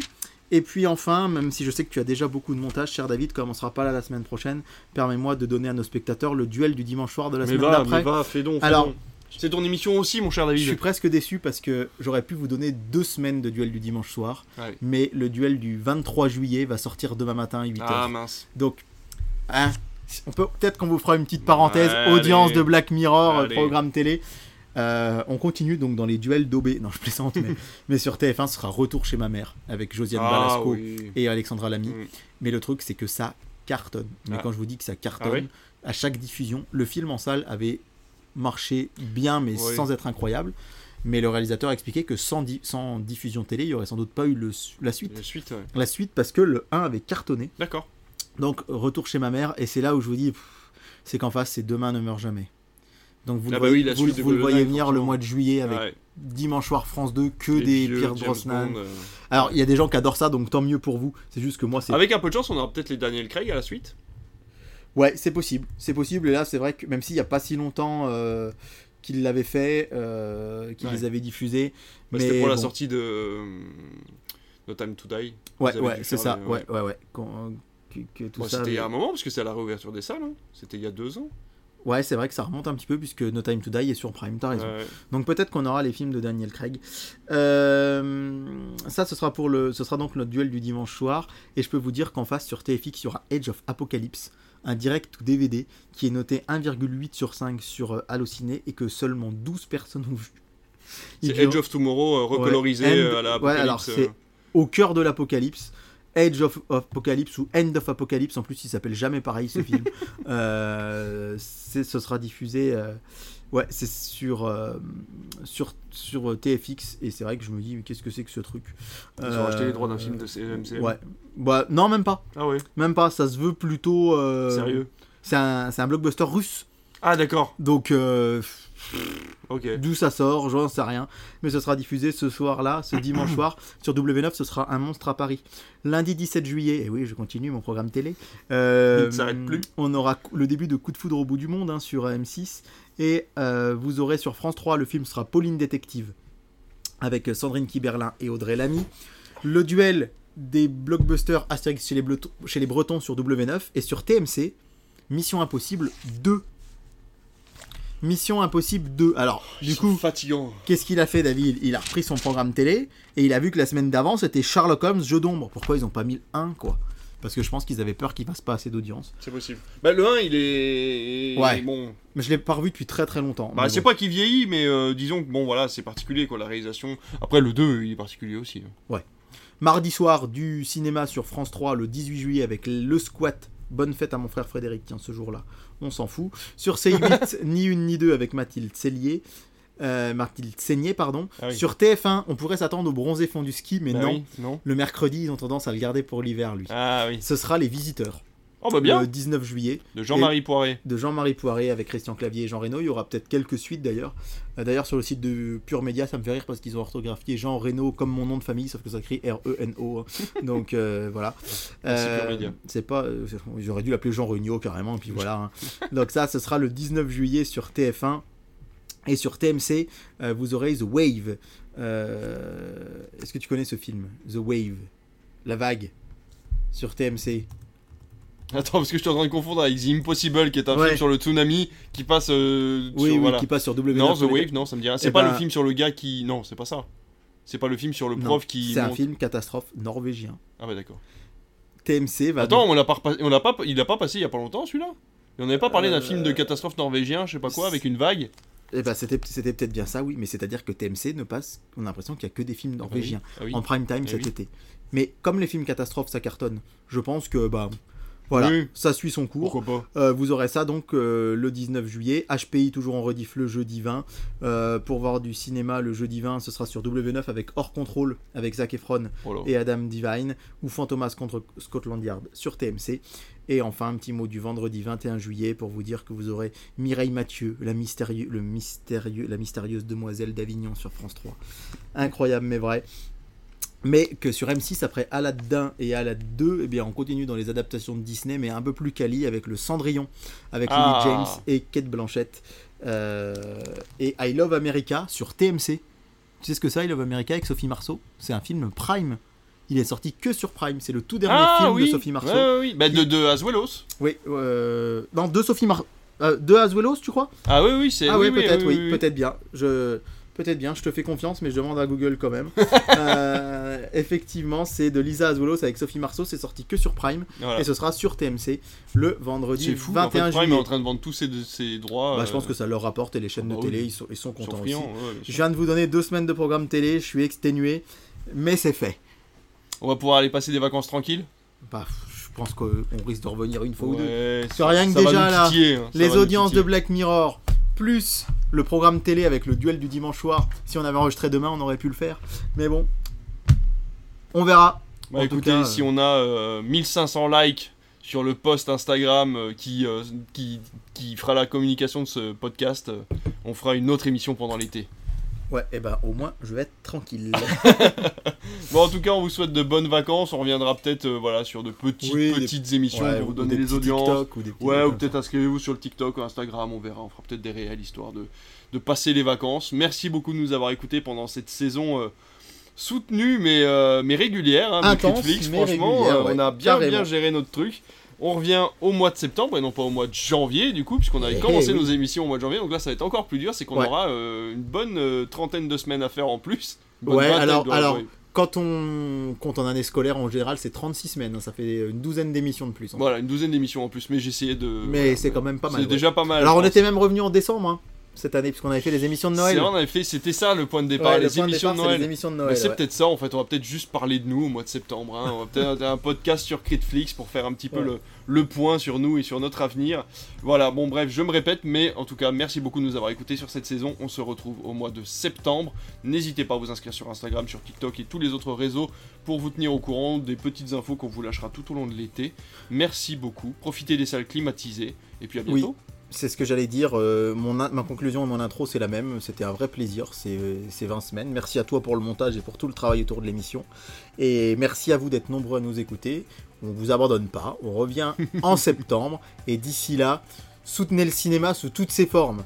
Allez voir des films en salle, ça c'est hyper important. Achetez des Blu-ray, regardez des films à la télé. Mais euh, continuez. à- On est dans une génération, c'est vrai que ça fait peut-être un peu euh, cliché de dire ça, mais c'est vrai que où tout va très vite. Où Mm. en fait c'est TikTok qui cartonne parce que les vidéos font moins de 4 minutes. C'est ça. Osez vous accorder des moments de 2 heures, de 2 heures et demie devant un film sans votre téléphone portable et vous verrez, vous ne vivrez que plus profondément l'instant. Et ben bravo pour ces mots de la fin. Merci David pour ton travail et toutes ces chroniques, ces audiences et ces news. A très bientôt tout le monde, à dans deux mois. Et puis euh, profitez bien. Bel été